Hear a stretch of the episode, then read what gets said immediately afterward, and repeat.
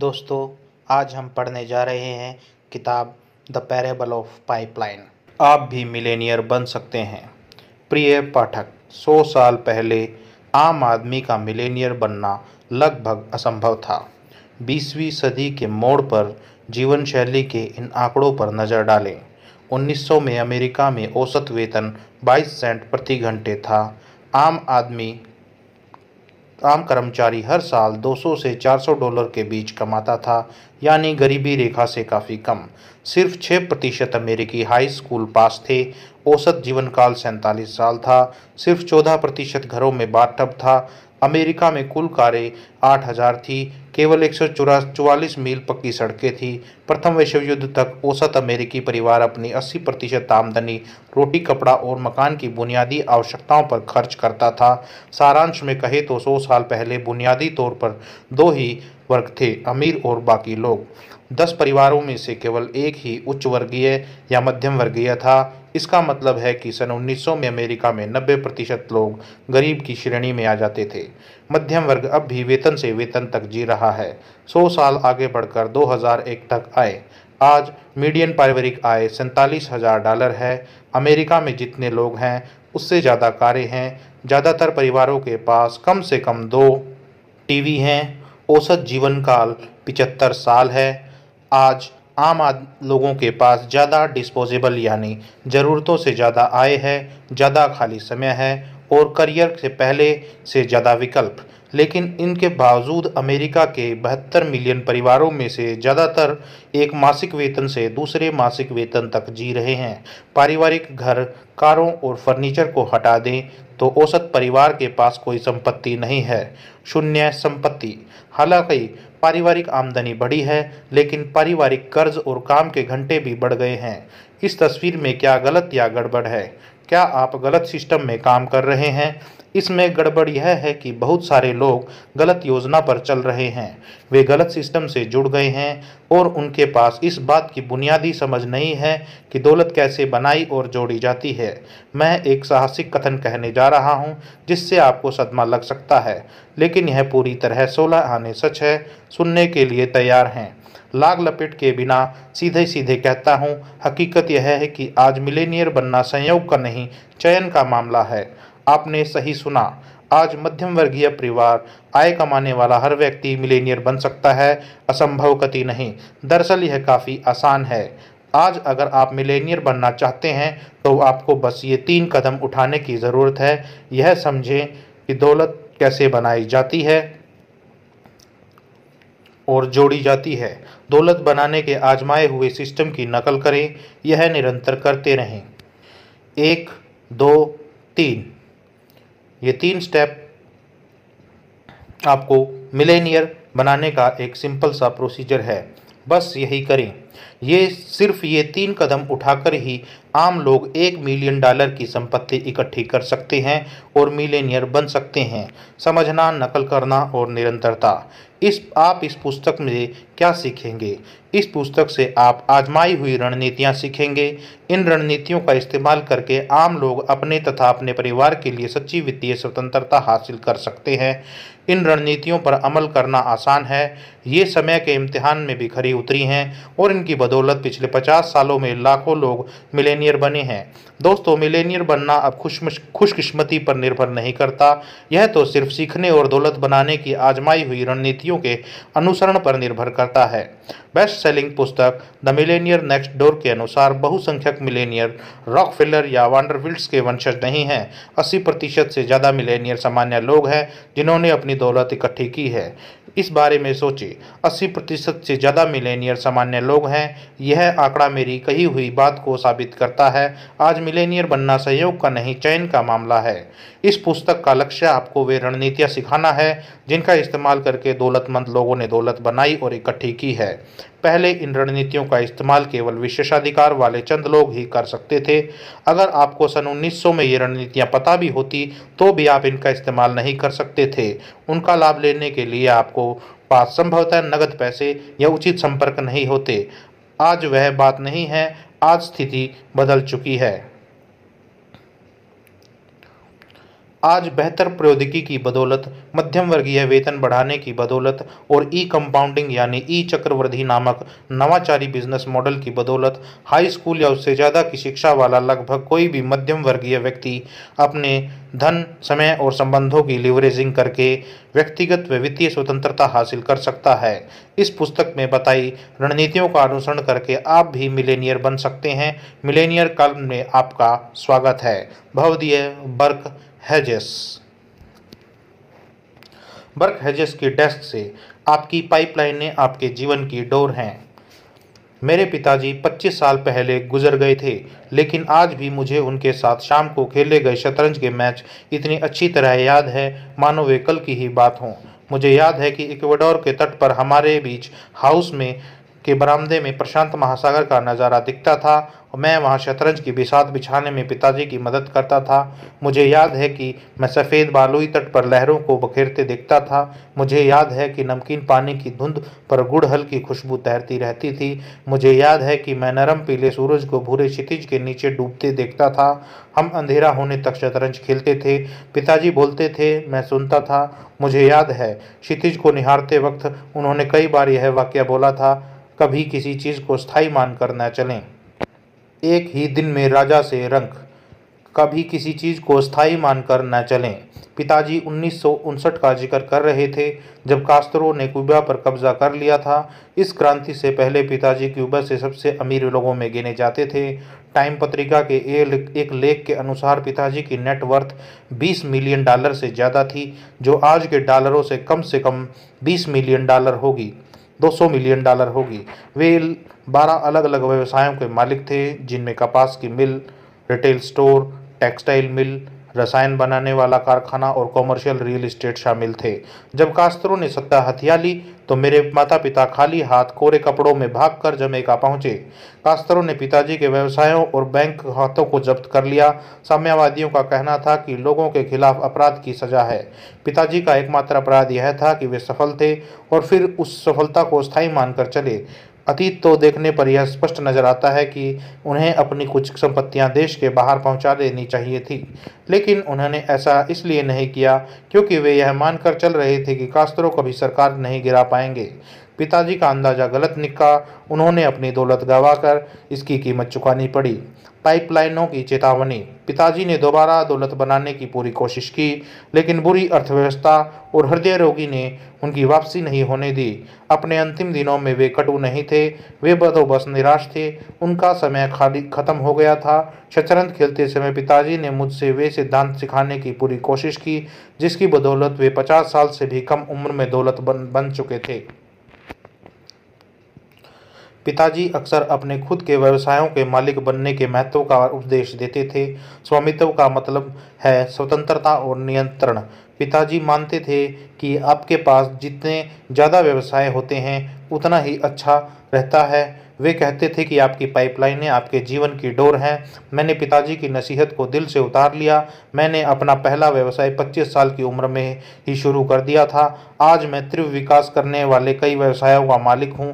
विडंबना देखो, मेरी एक कंपनी इक्वाडोर पाइपलाइन व्यवसाय में है।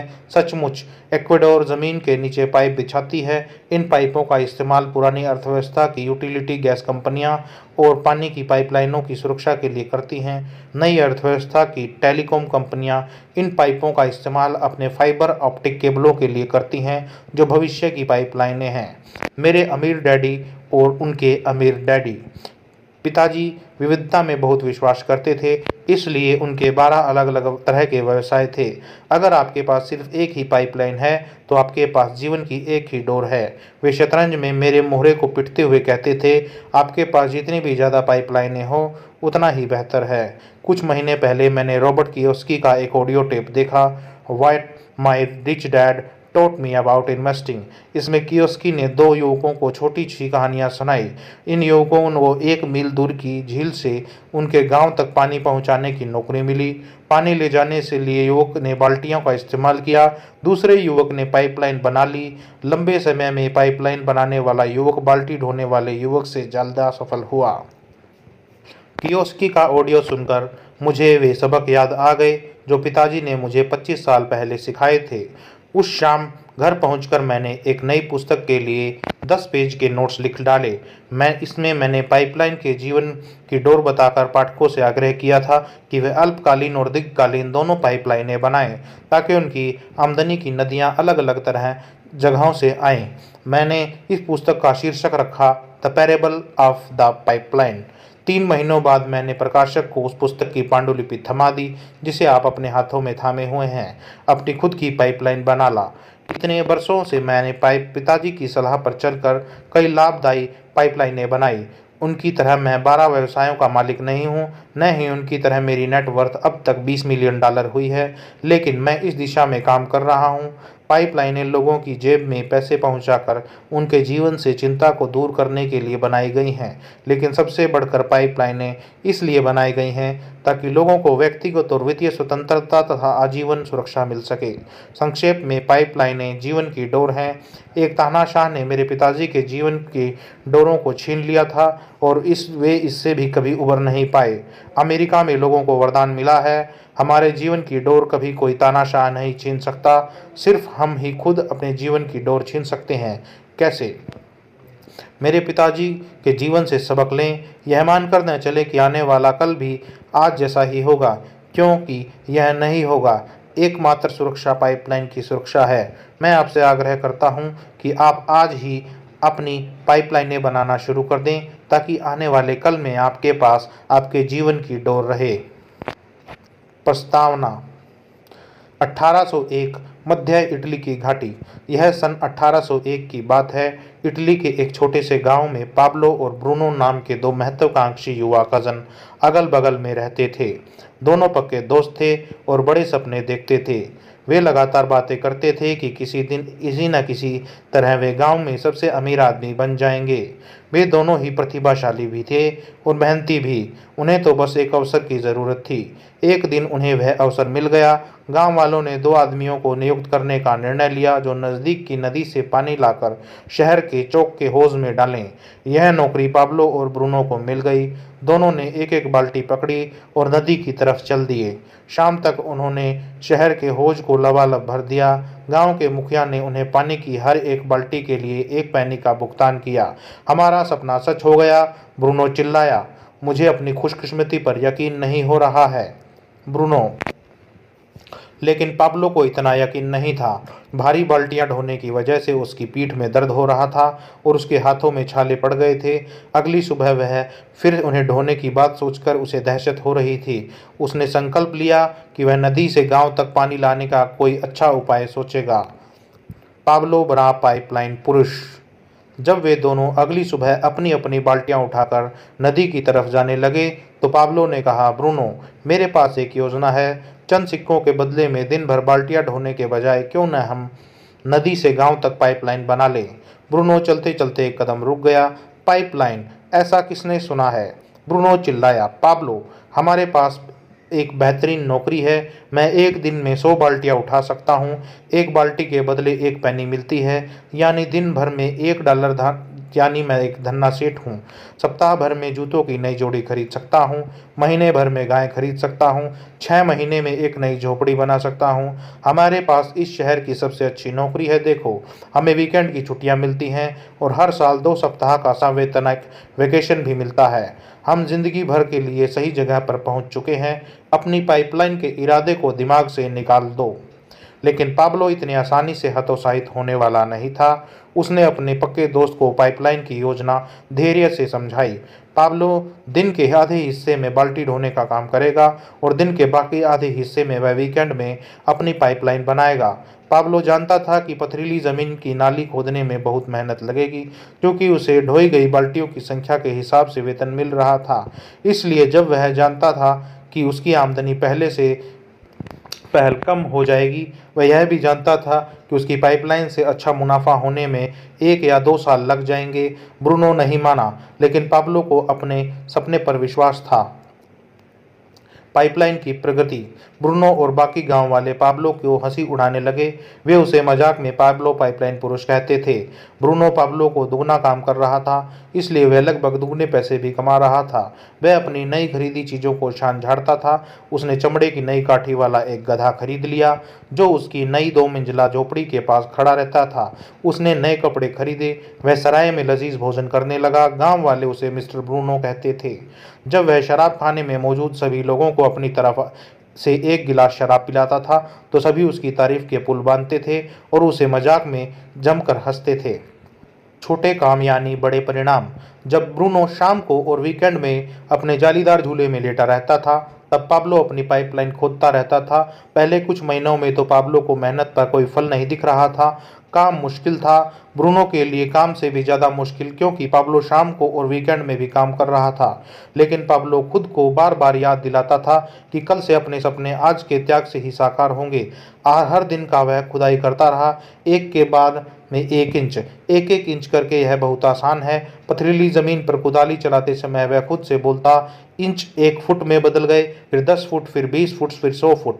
अल्पकालीन कष्ट का मतलब है दीर्घकालीन लाभ, वह यह खुद को दिलाता था। जब भी दिन भर में काम के बदले थका मांदा अपनी सामान्य झोपड़ी में घुसता था, वह अपनी सफलता को मापने के लिए हर दिन के लक्ष्य तय करता था और देखता था कि वह पूरे हुए हैं या नहीं।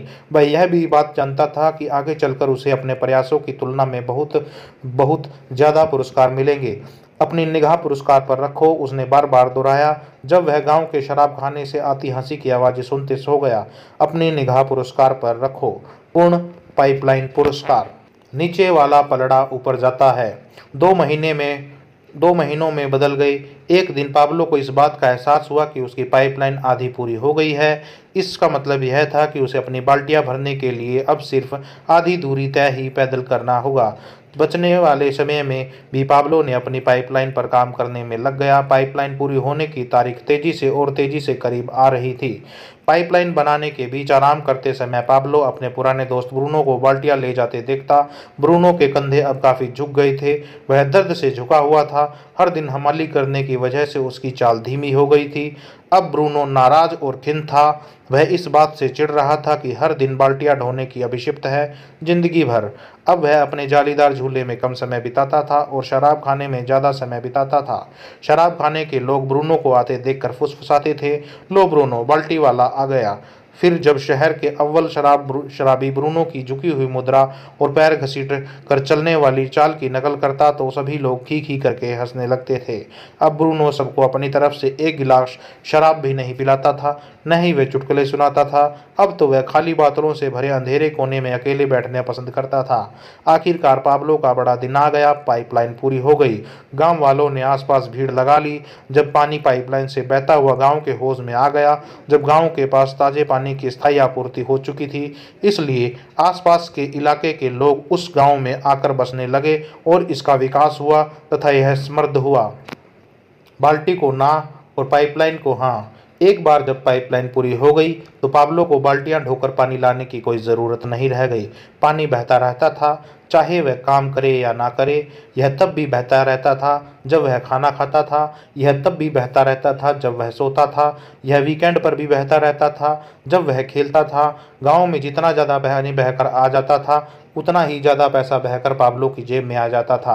पाइपलाइन वाला पाब्लो अब चमत्कारी पाब्लो के नाम से मशहूर हो गया। नेताओं ने उसकी दूरदृष्टि की प्रशंसा की, उसे मेयर का चुनाव लड़ने को कहा। लेकिन पाब्लो समझता था कि उसे जो किया है वह चमत्कार नहीं था, यह तो एक बड़े बहुत बड़े सपने का सिर्फ पहला चरण था। देखिए, पाब्लो के पास ऐसी योजनाएं थी जो उसके गांव से बहुत बहुत आगे तक जाती थी। पाब्लो की योजना पूरे संसार में पाइपलाइन बनाने की थी। मदद के लिए अपने मित्र को नियुक्त करना। पाइपलाइन आने की वजह से ब्रूनो बाल्टी वाले का काम ठप हो गया। पाब्लो को दुख होता था जब वह अपने पुराने दोस्त को शराब खाने में मुफ्त शराब के लिए भीख मांगते देखता था। इसलिए पाब्लो ने ब्रूनो के साथ एक मुलाकात तय की। ब्रूनो, मैं यहाँ तुम्हारी मदद मांगने आया हूँ। ब्रूनो ने अपने झुके हुए कंधे सीधे किए और उसकी काली आंखें सिकुड़ गई। उसने फुफ फुफकारते हुए कहा, मेरा मजाक मत उड़ाओ। पाब्लो ने कहा, मैं यहाँ शान झाड़ने नहीं आया हूँ, मैं तो तुम्हें एक बेहतरीन कारोबारी अवसर देने आया हूँ। मेरी पहली पाइपलाइन पूरी करने के में मुझे दो साल से ज़्यादा लग गए, लेकिन इन दो सालों में मैं बहुत कुछ सीखा। मैं जानता हूं कि किन औजारों का इस्तेमाल करना है, कहां खोदना है, कैसे पाइप बिछाना है। रास्ते में चलते चलते मैंने नोट्स लिए हैं और एक ऐसा सिस्टम तैयार किया है जिसे मैं एक और पाइप बना सकता हूं, फिर एक और फिर एक और। मैं अकेला ही एक साल में पाइपलाइन बना सकता हूं, लेकिन मैं यह मेरे समय का सर्वश्रेष्ठ उपयोग नहीं होगा। मेरी योजना है कि मैं तुम्हें और दूसरों को यह सिखा दूं कि पाइपलाइन कैसे बनानी है। इसके बाद तुम दूसरों को सिखाना और हम में से हर एक व्यक्ति दूसरे को सिखाएगा, जब तक कि इस इलाके के हर गांव में पाइपलाइन न पहुंच जाए, फिर देश के हर गांव में पाइपलाइन न पहुंच जाए और अंततः पूरे संसार में हर गांव में एक एक पाइपलाइन न पहुंच जाए। जरा सोचो, पाब्लो ने आगे कहा, हम उन पाइपलाइनों से गुजरने वाले एक गैलन पानी के बदले में थोड़े से पैसे ले सकते हैं। पाइपलाइनों से जितना ज़्यादा पैसा पानी बहेगा, हमारी जेब में भी उतना ही ज़्यादा पानी बहकर आ जाएगा, पैसा आएगा। मैं जो पाइपलाइनें बनाई हैं वह सपने का अंत नहीं है, यह तो सिर्फ शुरुआत है। अगर सब्सक्राइब नहीं किया है तो प्लीज़ सब्सक्राइब कर दें। ब्रूनो को आखिरकार बड़ी तस्वीर दिख गई। वह मुस्कुराया और उसने अपना सख्त हाथ आगे पुराने दोस्त की तरफ बढ़ा दिया और अपने हाथ मिलाया और फिर पुराने बिछड़े दोस्तों को तरह गले मिलने लगा। बाल्टी ढोने वाले संसार में पाइपलाइन के सपने। बरसों गुजरे हुए पाब्लो और ब्रूनो काफ़ी पहले रिटायर हो चुके हैं, लेकिन उनका विश्वव्यापी व्यापार पाइपलाइन व्यवसाय अब भी उनके बैंक खातों में हर साल करोड़ों डॉलर बहाकर लाता है। कई बार तो देहात में यात्रा करते वक्त पाब्लो और ब्रूनो पानी की बाल्टियाँ ढोने वाले युवकों के पास से गुजरते थे। यह देखकर बचपन के दोस्त रुक जाते थे। वे युवकों को अपनी कहानी बताते और उनकी खातिर पाइपलाइन बनाने में उनकी मदद करने का प्रस्ताव रखते थे। कुछ लोग उनकी बात सुनते थे और पाइपलाइन व्यवसाय शुरू करने के अवसर पर उछल पड़ते थे, लेकिन दुख बात यह है कि ज़्यादातर बाल्टी ढोने वाले जल्द ही पाइपलाइन के विचार को खारिज कर देते थे।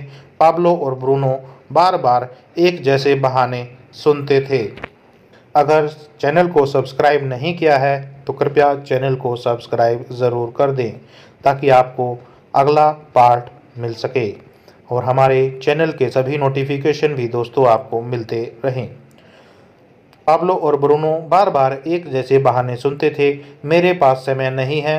मेरे दोस्त ने मुझे बताया था कि वह एक दोस्त के दोस्त को जानता है जिसने पाइपलाइन बनाने की कोशिश की थी और नाकाम रहा था। जो लोग जल्दी अंदर जाते हैं सिर्फ वही पाइपलाइन से पैसा कमा पाते हैं। मैंने ज़िंदगी भर बाल्टियाँ ढोई हैं। मैं तो जो जानता हूँ वही करता रहूँगा। मैं कुछ लोगों को जानता हूँ जिनका पैसा पाइपलाइन घोटाले में डूब गया था। मैं तो हरगिज़ नहीं करूँगा। इतने सारे लोगों के भविष्य दृष्टि का अभाव था। यह देखकर पाब्लो और ब्रूनो दुखी हो जाते थे।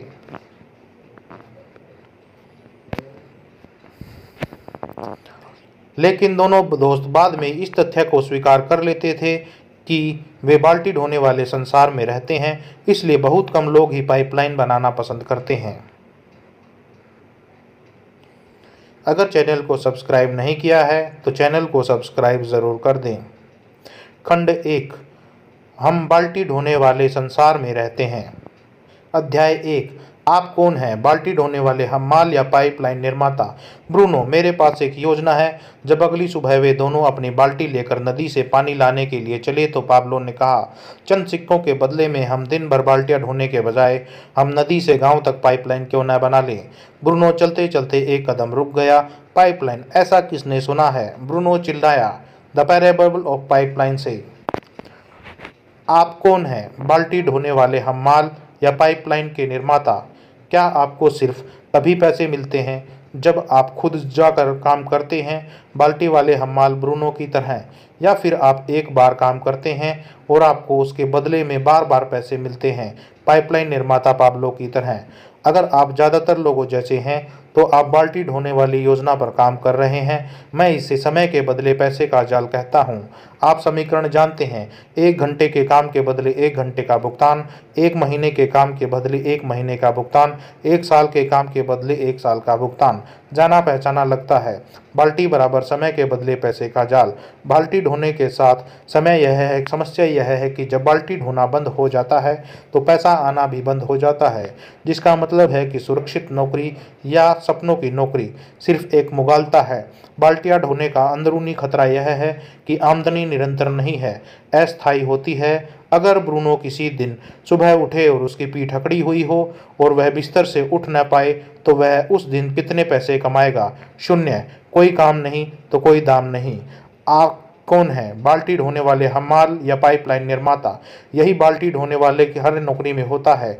एक बार जब बाल्टी ढोने वाले अपनी मेडिकल छुट्टियां और वैकेशन की छुट्टियों का इस्तेमाल कर लेते हैं तो उसके बाद अगर वे बाल्टियां नहीं ढोएंगे तो उन्हें वेतन का चेक भी नहीं मिलेगा।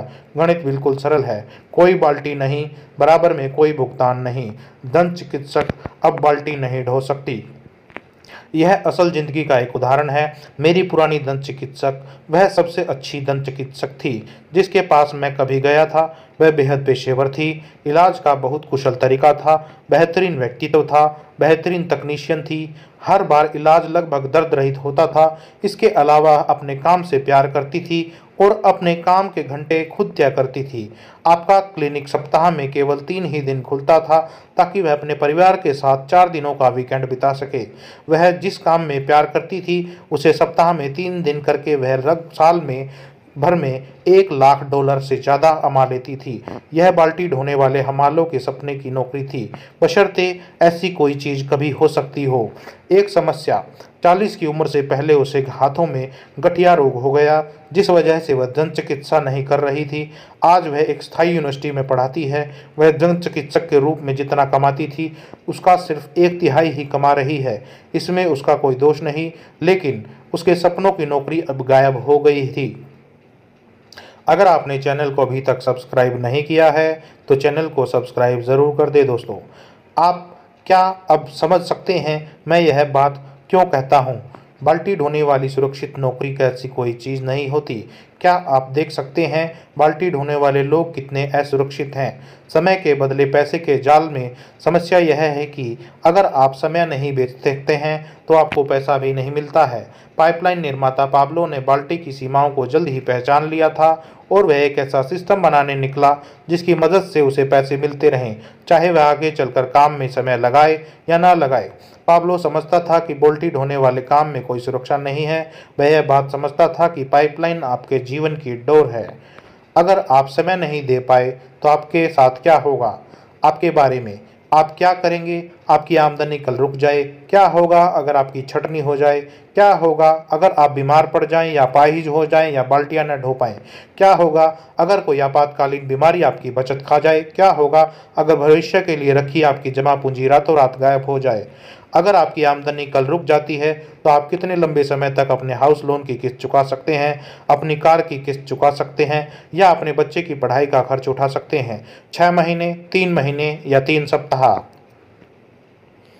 चैनल को सब्सक्राइब ज़रूर कर दें।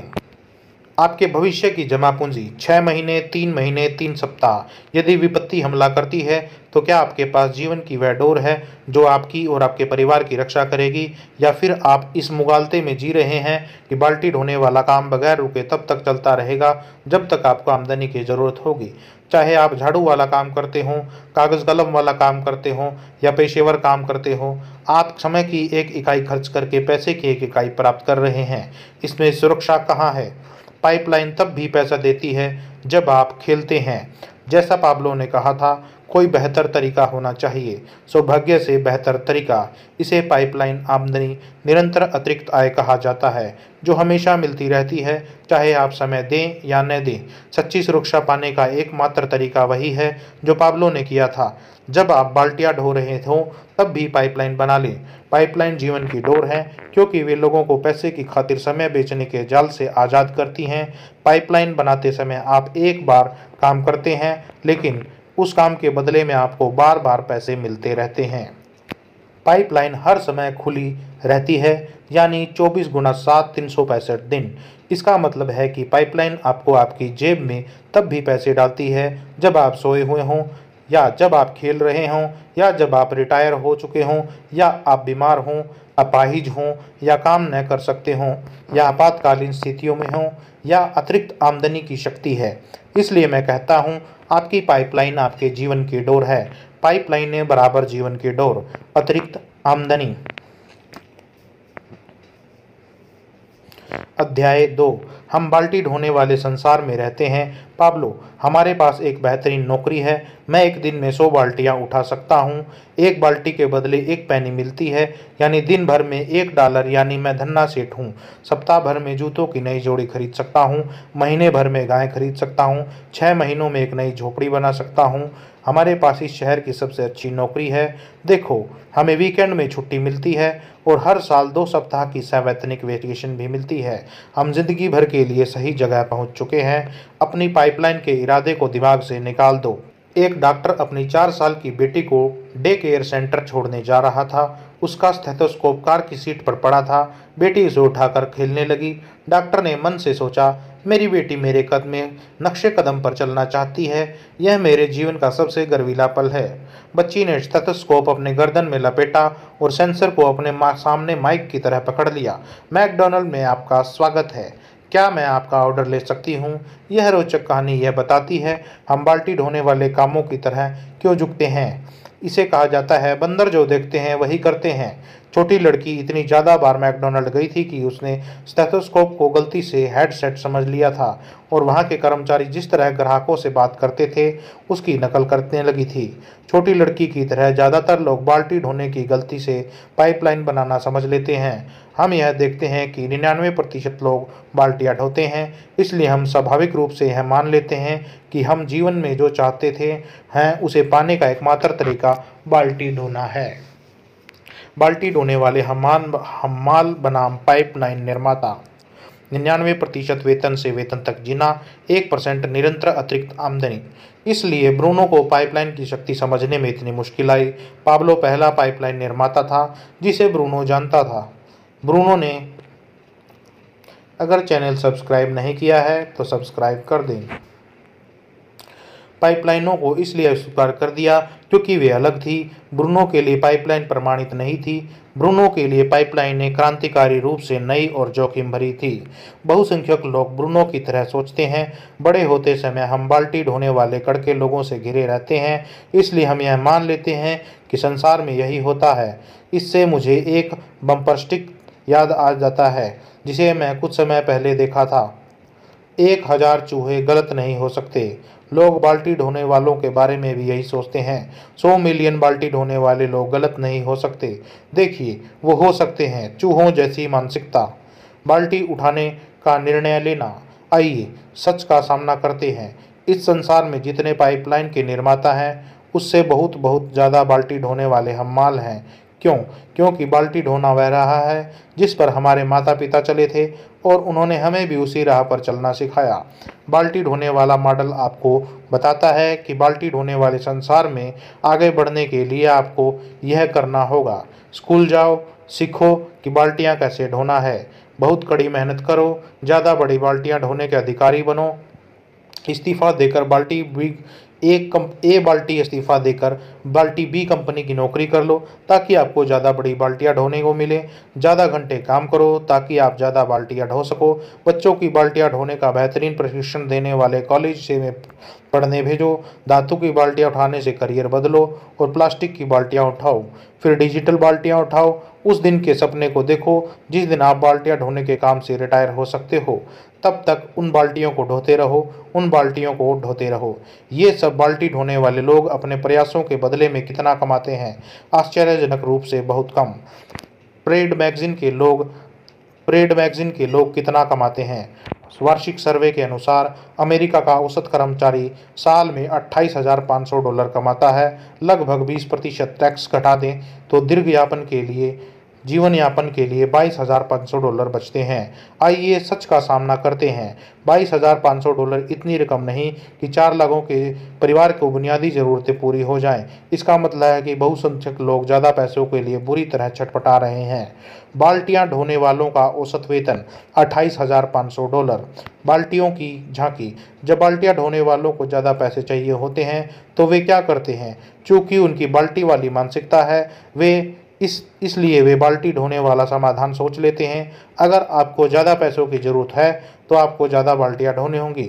बाल्टियाँ ढोने वाले डैडी कहते हैं, मैं शाम को और वीकेंड में बाल्टियाँ ढोने वाली दूसरी नौकरी कर लूँगा। बाल्टी ढोने वाली मम्मी कहती हैं, बच्चों के पैदा होने से पहले मैं बाल्टियाँ ढोने वाली की जो नौकरी करती थी उसे दोबारा कर सकती हूँ। बाल्टियाँ ढोने वाले मम्मी डैडी की रचना करते हैं।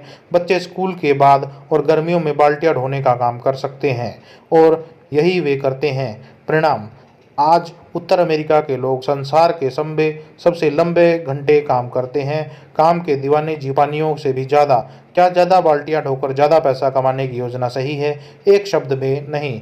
यह भावहीन कठोर तथ्य बताए जा रहे हैं। उपभोक्ता कर्ज रिकॉर्ड स्तर पर है। अमेरिका में मकान पर कर्ज पिछले सत्रह सालों में चार गुना से ज़्यादा हो गया है। आज औसत परिवार के पास डिस्पोजेबल या प्रयोग के लिए उपलब्ध आमदनी में जो एक डॉलर होता है उस पर पचानवे सेंट का कर्ज है। परिवार के भरण पोषण के लिए काम करने वाली महिलाओं का अनुपात पिछले बीस सालों में दुगने से ज़्यादा हो गया है। उन्नीस सौ अस्सी में उन्नीस प्रतिशत था जो आज छियालीस प्रतिशत हो चुका है। बिल चुकाने के लिए ज़्यादा से ज़्यादा लोग अपनी सबसे बड़ी अकेली संपत्ति यानी उनके घर पर दूसरी और तीसरी मॉर्गेज ले रहे हैं। व्यक्तिगत तौर पर दिवालिया होने वालों की संख्या हर साल बढ़ती जा रही है। सन दो हज़ार में यह आंकड़ा बढ़कर चौदह लाख तक पहुंच गया है। हालांकि अर्थव्यवस्था में उछाल है। हेलो, इस चित्र बट ज़्यादा बड़ी बाल्टियाँ ढोने की भ्रांति। बाल्टियाँ ढोने वाले तर्क देते हैं कि ज़्यादा बड़ी बाल्टियों का मतलब है ज़्यादा वेतन, इसलिए ज़्यादा बड़ी बाल्टियाँ ढोने से उनकी समस्याएं हल हो जाएंगी। बाल्टियाँ ढोने वाले हमेशा सोचते हैं कि बाल्टियाँ ढोने वाले लोग दूसरे कितना ज़्यादा कमाते हैं। US bureau of labour statistics सैकड़ों अलग अलग देश पेशों के प्रति घंटे आमदनी के आंकड़े बताता है, दूसरी नौकरियों की तुलना में प्रति घंटा वेतन। US bureau of labour statistics से पेशा और प्रति घंटा वेतन।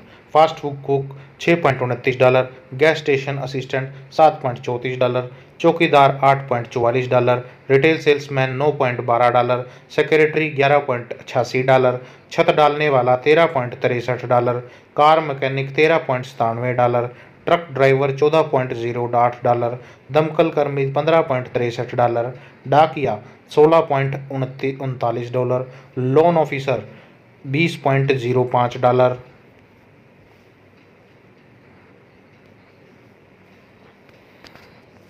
कंप्यूटर प्रोग्रामर पच्चीस पॉइंट सतासठ डॉलर, केमिकल इंजीनियर उनतीस पॉइंट चौवालीस डॉलर, भौतिक शास्त्री तैंतीस पॉइंट तेईस डॉलर, वकील छत्तीस पॉइंट उनचास डॉलर, दंत चिकित्सक चालीस पॉइंट चौवालीस पॉइंट चालीस डॉलर, डॉक्टर या सर्जन उनचास पॉइंट शून्य पाँच डॉलर।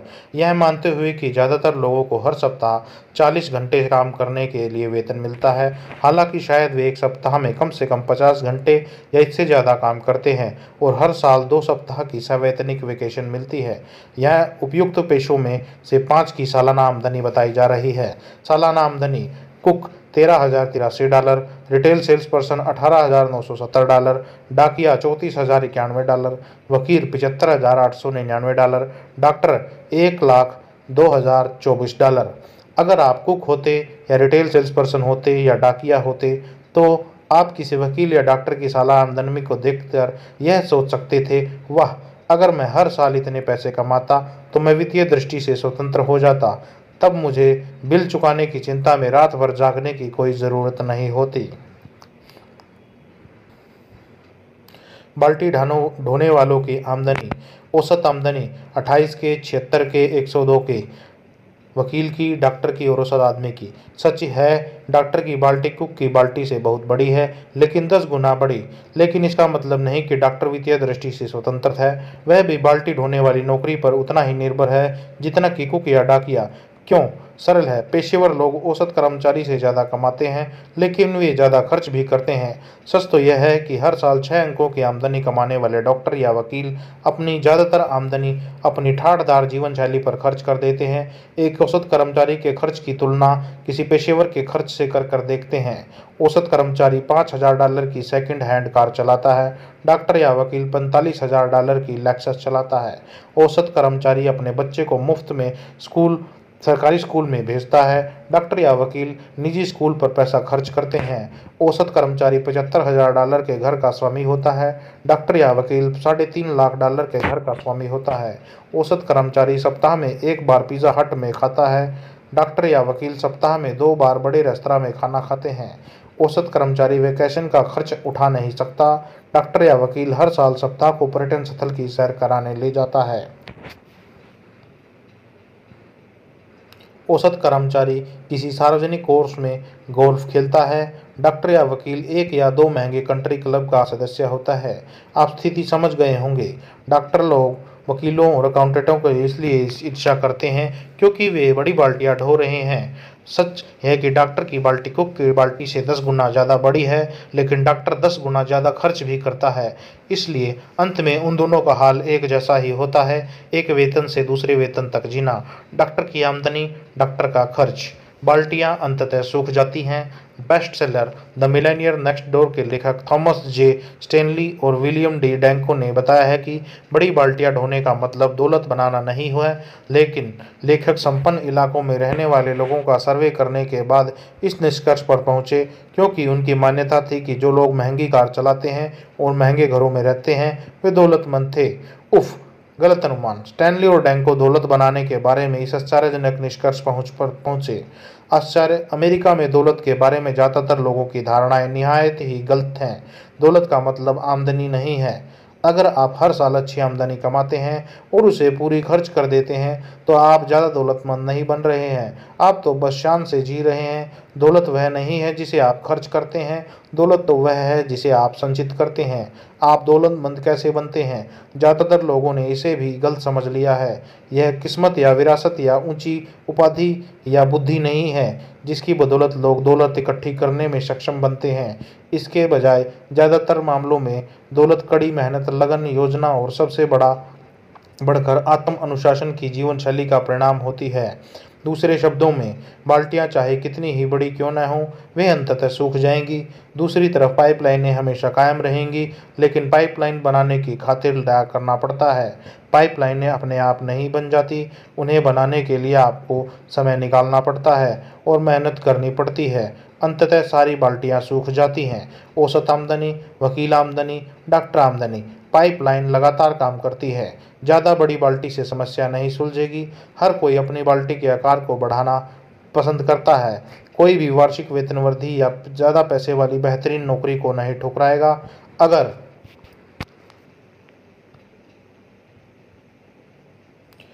बाल्टी ढोना आपकी आमदनी का एकमात्र स्रोत है तो मैं कहता हूँ वह सबसे बड़ी बाल्टी ढोएं जो आप ढो सकते हैं। यह सहज बोध है, लेकिन इसके बावजूद सच्चाई यह है कि बाल्टियां ढोने से आप कभी वित्तीय दृष्टि से स्वतंत्र नहीं बन सकते।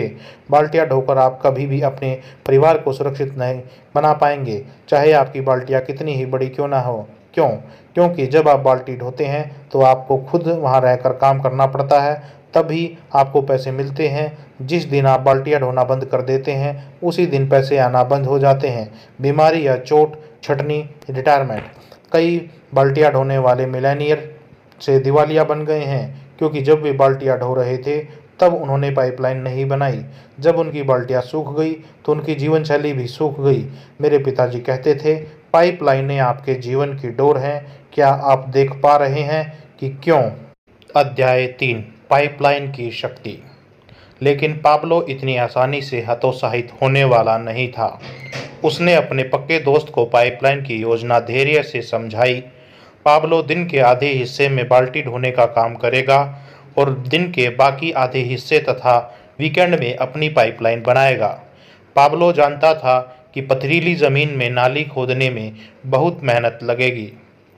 चूँकि उसे ढोई गई बाल्टियों की संख्या के हिसाब से वेतन मिल रहा था, इसलिए वह जानता था उसकी आमदनी पहले से कम हो जाएगी। वह यह भी जानता था कि उसकी पाइपलाइन से अच्छा मुनाफा होने में एक या दो साल लग जाएंगे। ब्रूनो नहीं माना, लेकिन पाब्लो को अपने सपने पर विश्वास था, इसलिए वह अपनी योजना पर अमल करने में जुट गया। द पैरेबल ऑफ पाइपलाइन से। यह दो विपरीत ध्रुवों की कहानी है। एक तरफ है एक मशहूर बेसबॉल खिलाड़ी और दूसरी तरफ है एक छोटे कस्बे की प्राथमिक स्कूल टीचर। इससे ज़्यादा अलग दो व्यक्ति नहीं हो सकते। एक युवक था और दूसरी बुजुर्ग महिला। एक को हर साल करोड़ों करोड़ों डॉलर मिलते थे, जबकि दूसरे ने कभी दस हज़ार डॉलर से ज़्यादा नहीं कमाए थे।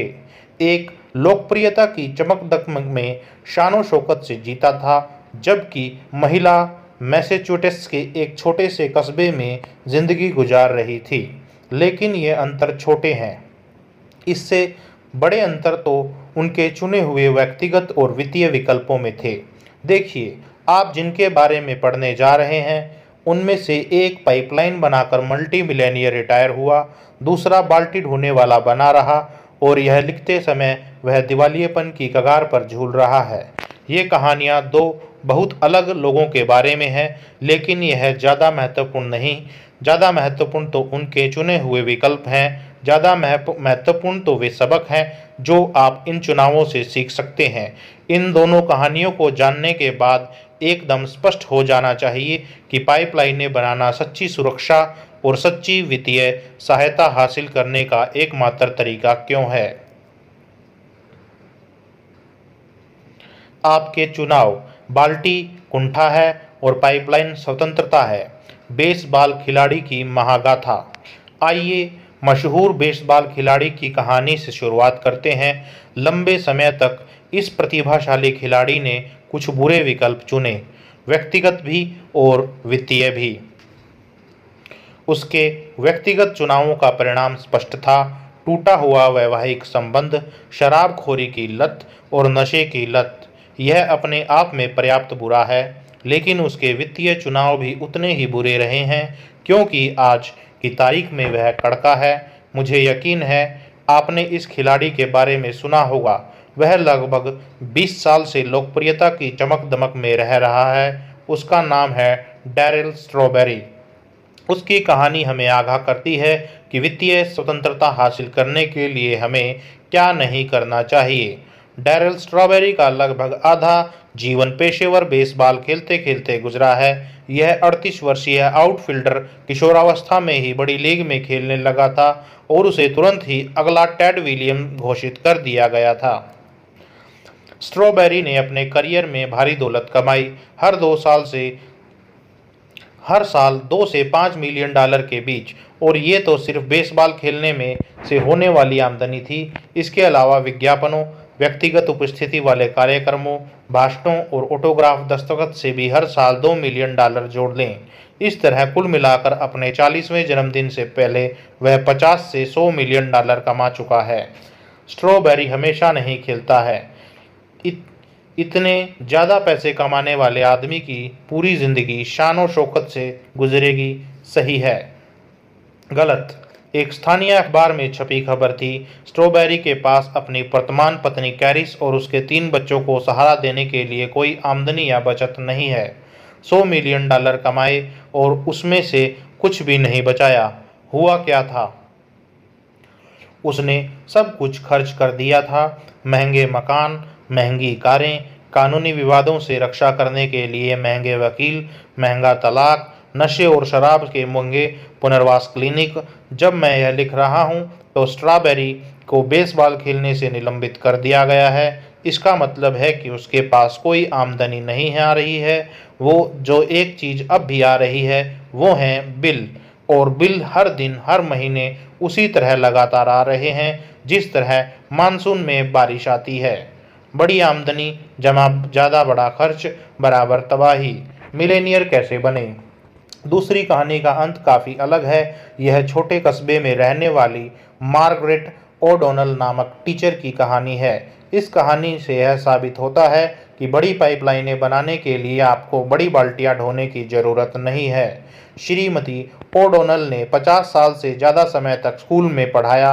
जब सत्तर की उम्र के बाद वह रिटायर हुई तो वह हर साल लगभग पिचासी सौ डॉलर कमा रही थी, लेकिन सौ वर्ष की उम्र में अपनी मृत्यु के समय वह दस अलग अलग परोपकारी संस्थाओं को लगभग दो मिलियन डॉलर छोड़ कर गई, जिसमें उसका चर्च, उसकी पढ़ाई कराने वाले स्कूल और बॉय स्काउट ट्रूप शामिल थे।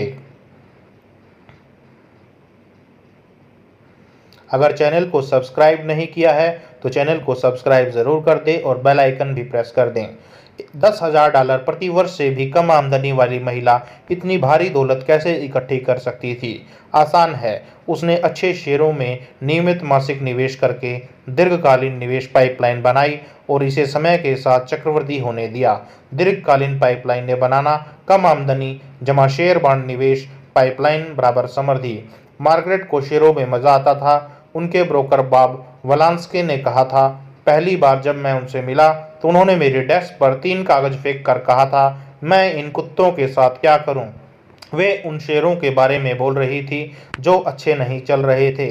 अगले बीस साल तक मार्केट का पोर्टफोलियो फलता फूलता रहा। इसमें ब्लू चिप शेयरों, कर मुक्त बॉन्ड और यूटिलिटी स्टॉक्स का संग्रह शामिल था जो मृत्यु तक उसके पास रहा। उन्होंने उसके किसी भी निवेश को शायद ही कभी छुआ, लेकिन वह अपनी रिटायरमेंट पाइपलाइन को साल दर साल बनाने में जुटी रही। छोटे त्याग, बड़े परिणाम।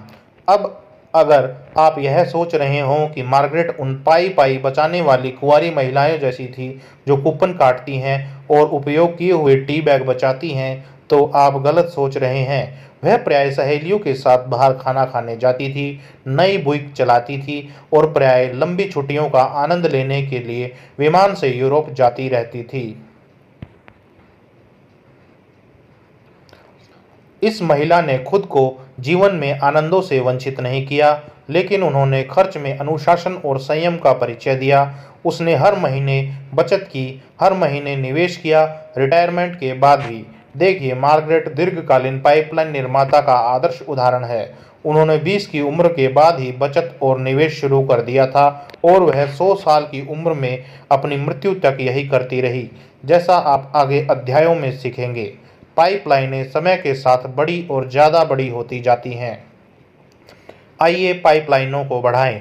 एक साल, पाँच साल, दस साल, पच्चीस साल और फिर पचास साल। पाब्लो की तरह पाइपलाइन निर्माताओं को पहले कुछ दिनों, महीनों या वर्षों में अपने प्रयासों के ज़्यादा फल नहीं दिखते हैं, लेकिन समय के साथ निरंतर और अनुशासित प्रयास छोटे छोटे योगदानों को भारी लाभ में बदल देते हैं। पाइपलाइनें तब भी पानी लाती रहती हैं जब बाल्टियां सूख जाती हैं। अब आप मेरी बात का मतलब समझ गए होंगे। जब मैंने पाइपलाइन की शक्ति के बारे में बात की थी, डैरल स्ट्रॉबेरी बरसों तक ये एक बड़ी बाल्टी ढोते रहे, लेकिन आज उनके पास दिखाने के लिए क्या है? कुछ नहीं, सिर्फ कैंसल्ड चेकों के बक्से। स्ट्रॉबेरी के पास पाइपलाइन बनाने के लिए बीस साल थे। अगर उसने अपना निवेश सिर्फ दस प्रतिशत आमदनी बचाई होती और शेयर बाजार में निवेश करके पाइपलाइन बना ली होती, तो आज उसके पास बीस मिलियन डॉलर और सौ मिलियन डॉलर के बीच की जीवन की डोर होती। लेकिन उसने ऐसा नहीं किया। चूका हुआ अवसर। कोई पाइपलाइन नहीं, मतलब कोई अतिरिक्त आमदनी नहीं।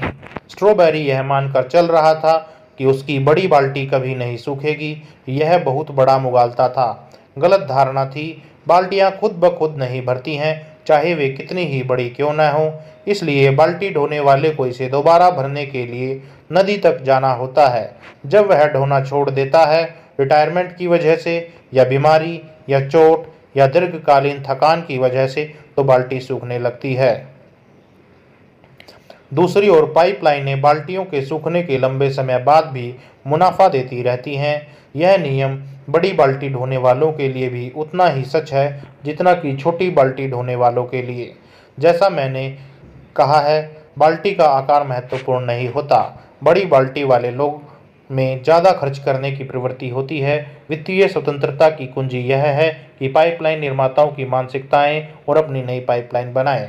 बड़ी बाल्टी जमा बड़ा खर्च जमा छोटी संपत्तियां।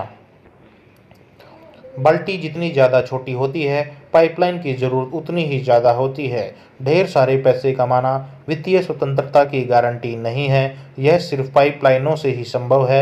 अगर आप पाइपलाइन रणनीति नहीं अपनाते हैं तो आपकी बाल्टी अंततः सूख जाएगी। मैंने अपने डैरल स्ट्रॉबेरी की कहानी एक बिंदु को अंतरंजित करने के लिए बताई है। देखिए, अगर डैरल स्ट्रॉबेरी की इतनी बड़ी बाल्टी सूख सकती है तो आपकी बाल्टी का क्या होगा? इस बारे में सोचें। स्ट्रॉबेरी एक वेतन से दूसरे वेतन तक जीता था। आपकी स्थिति कैसी है? स्ट्रॉबेरी ने इस तरह काम किया था मानो उसकी बाल्टी ढोने वाले दिन कभी ख़त्म नहीं होंगे। आपकी स्थिति कैसी है? स्ट्रॉबेरी ने मूर्खता से पैसा खर्च किया और समय बर्बाद किया, जबकि वह इसका समझदारी से इस्तेमाल करके जीवन की डोर बना सकता था। आपकी स्थिति कैसी है? आपकी स्थिति कैसी है, बाल्टी या पाइपलाइन?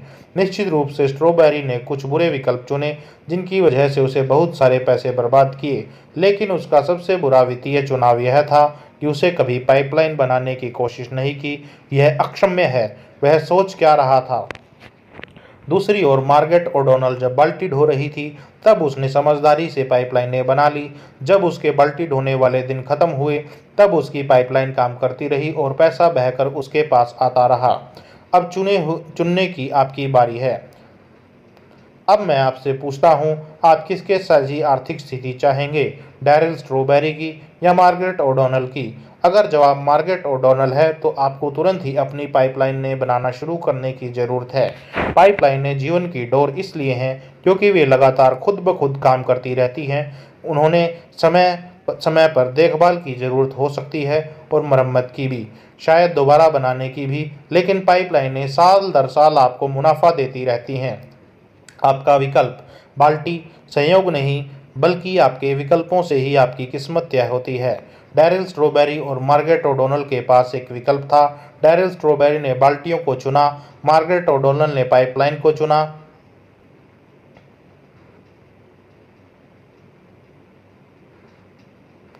लीवरेज पाइपलाइन के पीछे की शक्ति है। एक बार जब पाइपलाइन पूरी हो गई तो पाब्लो को बाल्टियां ढोकर लाने की कोई ज़रूरत नहीं रह गई। पानी बहता रहता था, चाहे वह काम करे या ना करे, यह तब भी बहता रहता था। जब वह खाना खाता था, यह तब भी बहता रहता था। जब वह सोता था, यह वीकेंड पर भी बहता रहता था। जब वह खेलता था, गांव में जितना ज़्यादा पानी बहकर आता था उतना ही ज़्यादा पैसा बहकर पाब्लो की जेब में आ जाता था। The parable of the pipeline से।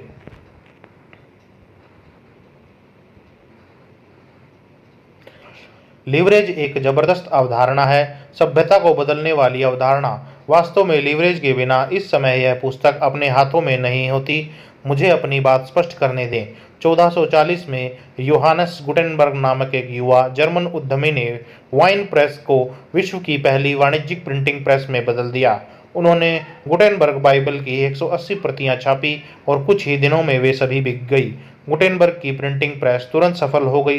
कुछ ही दशकों में पूरे यूरोप में प्रिंटिंग प्रेसें कुकरमुत्तों की तरह उग आई। सोलहवीं शताब्दी के मध्य तक यूरोप में अस्सी लाख पुस्तकें छप चुकी थी, जो पिछले हजार सालों में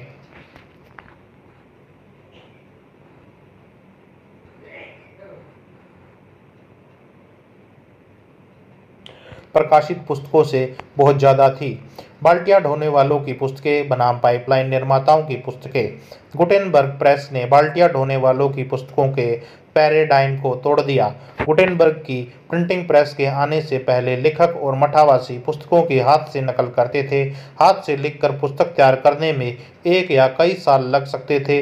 इसके अलावा वे इतनी महंगी होती थी सिर्फ राजघराने ही उन्हें खरीद सकते थे। गुटेनबर्ग ने इन सब को बदल दिया। प्रिंटिंग प्रेस में प्रिंटर जब एक बार मूवेबल टाइप सेट कर देता है, इसके बाद वह आसानी से हजारों हूबहू प्रतियां छाप सकता था। प्रिंटिंग प्रेस ने प्रिंटर के समय और धन की लीवरेजिंग करके उसकी उत्पादकता को बहुत ज़्यादा बढ़ा दिया। बाल्टियां ढोने वालों के पुस्तकों के मॉडल में प्रयास और परिणाम के बीच एक एक का अनुपात होता है। एक घंटे के प्रयास से एक घंटे का परिणाम उत्पन्न होता है। अगर किसी लेखक को हाथ से एक पेज नकल करने में एक दिन लगता है तो सौ पेज पुस्तक की पुस्तक लिखने में उसे सौ घंटे लगेंगे। प्रिंटिंग प्रेस का आगमन, पाइपलाइन बनाने वाला मॉडल। आइए मान लेते हैं सोलहवीं सदी के प्रिंटर को एक पेज की टाइप सेटिंग करने में एक दिन लगता है, तो दिन खत्म होने तक वह केवल एक प्रिंटर प्रूफ कापी ही तैयार कर सकता है। हाथ से पुस्तकों का मॉडल एक घंटा बराबर एक पेज। लेकिन जरा सोचे, दूसरे दिन क्या हुआ? प्रिंटर काम पर आया, उसने सौ प्रतियां छाप दी। दूसरे शब्दों में प्रिंटर दो ही दिनों में इतना उत्पादन कर दिया जिसमें लेखक को सौ दिन का समय लग सकता था। यही लीवरेज की शक्ति है। प्रिंटिंग प्रेस मॉडल एक घंटा बराबर सौ पेज। पाइपलाइन निर्माता मॉडल में प्रयास और परिणाम का आपसी अनुपात एक पर एक नहीं रह जाता है। हाँ, जब हम लीवरेज का इस्तेमाल करते हैं तो प्रयास उतना ही रहता है लेकिन परिणाम सौ गुना ज़्यादा हो जाता है, एक हज़ार गुना भी या मिलियनों गुना भी। दो प्रकार का लीवरेज, लीव समय और धन। लीवरेज का मूल शब्द लीवर एक पुराने फ्रांसीसी शब्द से आया है जिसका मतलब है ज़्यादा हल्का बनाना, जो लीवरेज की शक्ति का सही वर्णन है। लीवरेज का उपयोग करके किसी बड़े बोझ को इतना हल्का बनाया जा सकता है कि कोई बच्चा भी इसे आसानी से हिला सकता है। एक पौंड परिणाम, एक औंस प्रयास। जब हम समय और धन के क्षेत्र में लीवरेज के सिद्धांत का इस्तेमाल करते हैं तो यही चीज़ होती है। परिणाम कई गुना ज़्यादा बढ़ जाते हैं। सौ घंटों का परिणाम एक घंटे का प्रयास। मिसाल के तौर पर समय की लीवरेजिंग के प्रकरण में एक घंटे का प्रयास का परिणाम सौ घंटों का उत्पादन हो सकता है। एक सप्ताह के काम का परिणाम एक साल का उत्पादन हो सकता है। पैसे की लीवरेजिंग के प्रकरण में हर निश्चित डॉलर निवेशित डॉलर समय के साथ चक्रवृद्धि हो सकता है और अंततः शुरुआती निवेश से कई गुना हो सकता है। सौ डॉलर का परिणाम एक डॉलर का निवेश लीवरेज के आदर्श उदाहरण है। प्रिंटिंग प्रेस इस बात का उदाहरण है कि लोग अपने समय, धन और प्रयासों की लीवरेजिंग कैसे कर सकते हैं। लीवरेज पैसे की एक इकाई के बदले में समय की एक इकाई के समीकरण को तोड़ देता है। लीवरेज लोगों को ज़्यादा मेहनत के बजाय ज़्यादा चतुराई से काम करने की अनुमति देता है। यही हर पाइपलाइन के पीछे की शक्ति है। समय की लीवरेजिंग समय की लीवरेजिंग का आदर्श उदाहरण कर्मचारियों को नियुक्त करना है। आइए मान लेते हैं कि आप एक रेस्तरां खोलना चाहते हैं। आपके लिए यह संभव नहीं है कि आप मेजबान, वेटर, शेफ, बर्तन धोने वाले और बुक कीपर के रूप में काम करें। आपके बावजूद इसके बावजूद एक लाभदायक व्यवसाय चलाएं। आप एक समय में सिर्फ एक ही जगह रह सकते हैं, इसलिए आप निश्चित काम करने के लिए लोगों को नौकरी पर रखते हैं। यदि आप अपने सौ दस लोगों के स्टाफ को प्रति औसतन दस डॉलर देते हैं तो आप प्रति घंटे सौ डॉलर वेतन में दे रहे हैं। यदि आपका रेस्तरां प्रति घंटे औसतन एक हज़ार डॉलर कमाता है तो खर्च निकालने के बाद सारा पैसा आपकी जेब में आता है। किसी छोटे व्यवसाय में समय की लीवरेजिंग सौ घंटे का ज़्यादा समय बराबर एक घंटा। पैसे की लीवरेजिंग करना पैसे की लीवरेजिंग का आदर्श उदाहरण शेयर बाजार में निवेश करना है। निसंदेह आपने वारन बफे के बारे में सुना होगा। वे वॉल स्ट्रीट की एक जीवंत किंवदंती हैं और संसार में के दूसरे या तीसरे सबसे अमीर आदमी हैं। उन्होंने अपनी दौलत पुरातनपंथी तरीके से बनाई। उन्होंने दूसरे लोगों के पैसे की लीवरेजिंग की।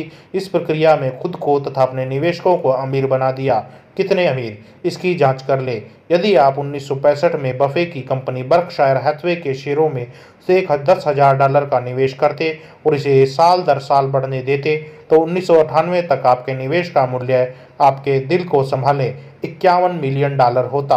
वाह, आप यह पाइपलाइन के मालिक बनना कितना ज़्यादा पसंद करते हैं। पैंतालीस साल पहले बर्कशायर हैथवे का एक शेयर उन्नीस डॉलर में मिलता था। उन्नीस सौ अट्ठानवे के अंत तक वह एक शेयर सत्तर हज़ार डॉलर में मिलता है, जिसका मतलब है कि अगर उन्नीस सौ पैंसठ में तीन सौ डॉलर का निवेश करते तो आज आपके पास एक मिलियन डॉलर के मालिक होते। अविश्वसनीय। बर्कशायर हैथवे में डॉलर की लीवरेजिंग। एक मिलियन डॉलर का परिणाम शेयर, तीन सौ डॉलर का निवेश।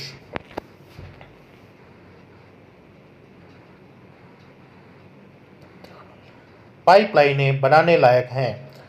अब क्या आप लीवरेज की शक्ति को समझ गए हैं? बर्कशायर हैथवे का शेयर का इस बात का जीता जागता प्रमाण है कि लीवरेज की बदौलत प्रयास के अनुपात में बहुत भारी परिणाम मिलते हैं। इस बारे में सोचें, उन्नीस सौ पैंसठ में तीन सौ डॉलर इकट्ठे करने के में कितना प्रयास करना पड़ता। दो या तीन दिन का काम, ज़्यादा से ज़्यादा शायद एक सप्ताह का काम। जरा कल्पना करें, एक बार तीन सौ डॉलर का निवेश करने के बाद आपको कोई काम नहीं करना पड़ता क्योंकि आपकी पाइपलाइन पहले ही बन चुकी थी। आपको बस कभी कभार अखबार में शेयर के भाव देखने का काम ज़रूर करना था। खुद से पूछें, क्या यह बेहतरीन नहीं होता अगर आप उंगली उठाए बिना ही तीन सौ डॉलर को एक मिलियन डॉलर में बदल सकते। क्या आप देख सकते हैं कि लीवरेज का समझदारी भरा इस्तेमाल किस तरह थोड़े से पैसे या थोड़े से समय को दस हज़ार गुना बढ़ा सकता है। क्या ऐसी प्रणाली खोजने में समझदारी नज़र नहीं आती जिसके ज़रिए आप एक डॉलर को सौ डॉलर में बदल सकते हैं या एक घंटे को सौ घंटों में? क्या यह बेहतरीन नहीं रहेगा कि आप एक बार काम करें और बाकी काम लीवरेज करता रहे? दोस्तों, अगर आप लीवरेज के लाभों का आनंद लेना चाहते हैं तो आपको भी वही करने की ज़रूरत है। पाब्लो और वारन बफे जैसे पाइपलाइन निर्माताओं ने किया। अपने समय और धन की लीवरेजिंग करने की प्रणाली आज ही खोजें और आने वाले कल में एक बड़े पुरस्कार का आनंद लें। परिणाम बराबर में आपका समय और धन, आपकी कार्य प्रणाली।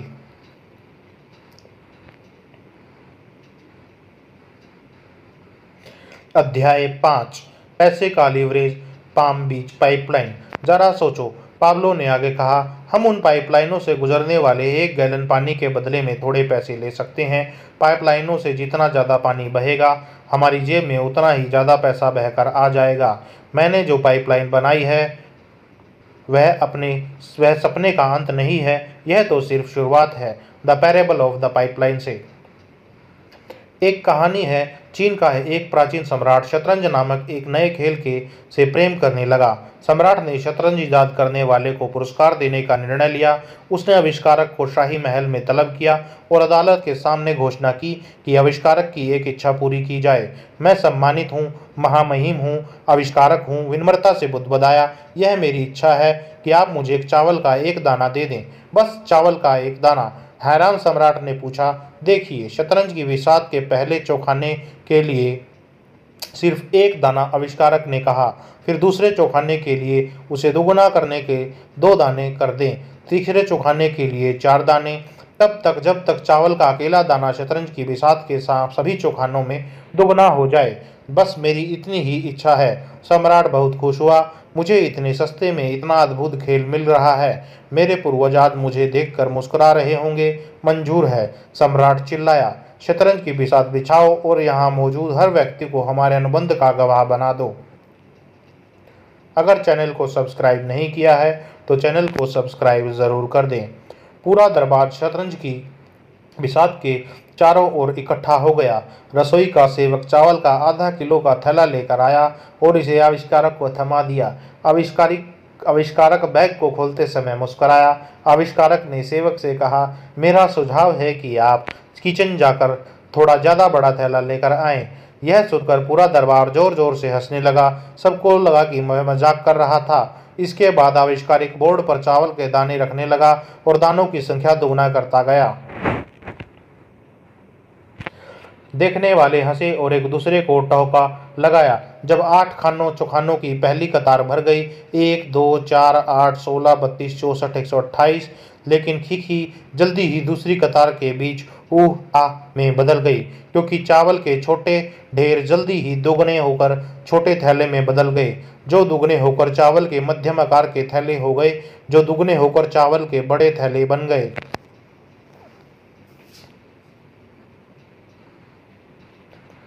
दूसरी कतार के अंत तक सम्राट समझ गया कि उसे बहुत ही गलत उससे बहुत बड़ी गलती हो गई है। आविष्कारक को देने वाले कुल दानों की संख्या बत्तीस हजार सात सौ अड़सठ हो गई थी, जबकि अभी अड़तालीस चौखाने बचे हुए थे। सम्राट ने इस प्रक्रिया को बंद कर दिया और देश के सबसे समझदार गणितज्ञों को बुलाया। उन्होंने अपने अबैकस का सहारा लिया और स्लेट पर फटाफट निशान बनाए। काफ़ी मत्थाकची के बाद गणितज्ञ इस निष्कर्ष पर पहुंचे, अगर चावल का एक दाना चौसठ चौखानों वाली शतरंज की बिसात के हर चौखाने पर दुगना होता है, तो आखिरी चौखाने में कुल अठारह मिल, मिलियन ट्रिलियन चावल के दाने रखने होंगे, जो संसार में उपलब्ध कुल चावल का दस गुना है। सम्राट ने यह काम रोक कर आविष्कारक के सामने एक ऐसा प्रस्ताव रखा जिसे वह इनकार नहीं कर सकता था। अगर आविष्कारक सम्राट को उसके वादे से मुक्त कर देता है तो आविष्कारक को देहात में एक जायदाद दे दी जाएगी, जिसमें सैकड़ों एकड़ उपजाऊ चावल के खेत थे। आविष्कारक खुशी खुशी मान गया। हर किसी ने आविष्कारक के नाम पर जाम्पिया और उसकी बुद्धिमता और चतुराई की सराहना की। फिर वह खुशी खुशी अपनी जायदाद में ठाठ से रहने चला गया तथा कई साल तक सुखपूर्वक जिया। दोगुना करने की अवधारणा संसार का आठवां चमत्कार।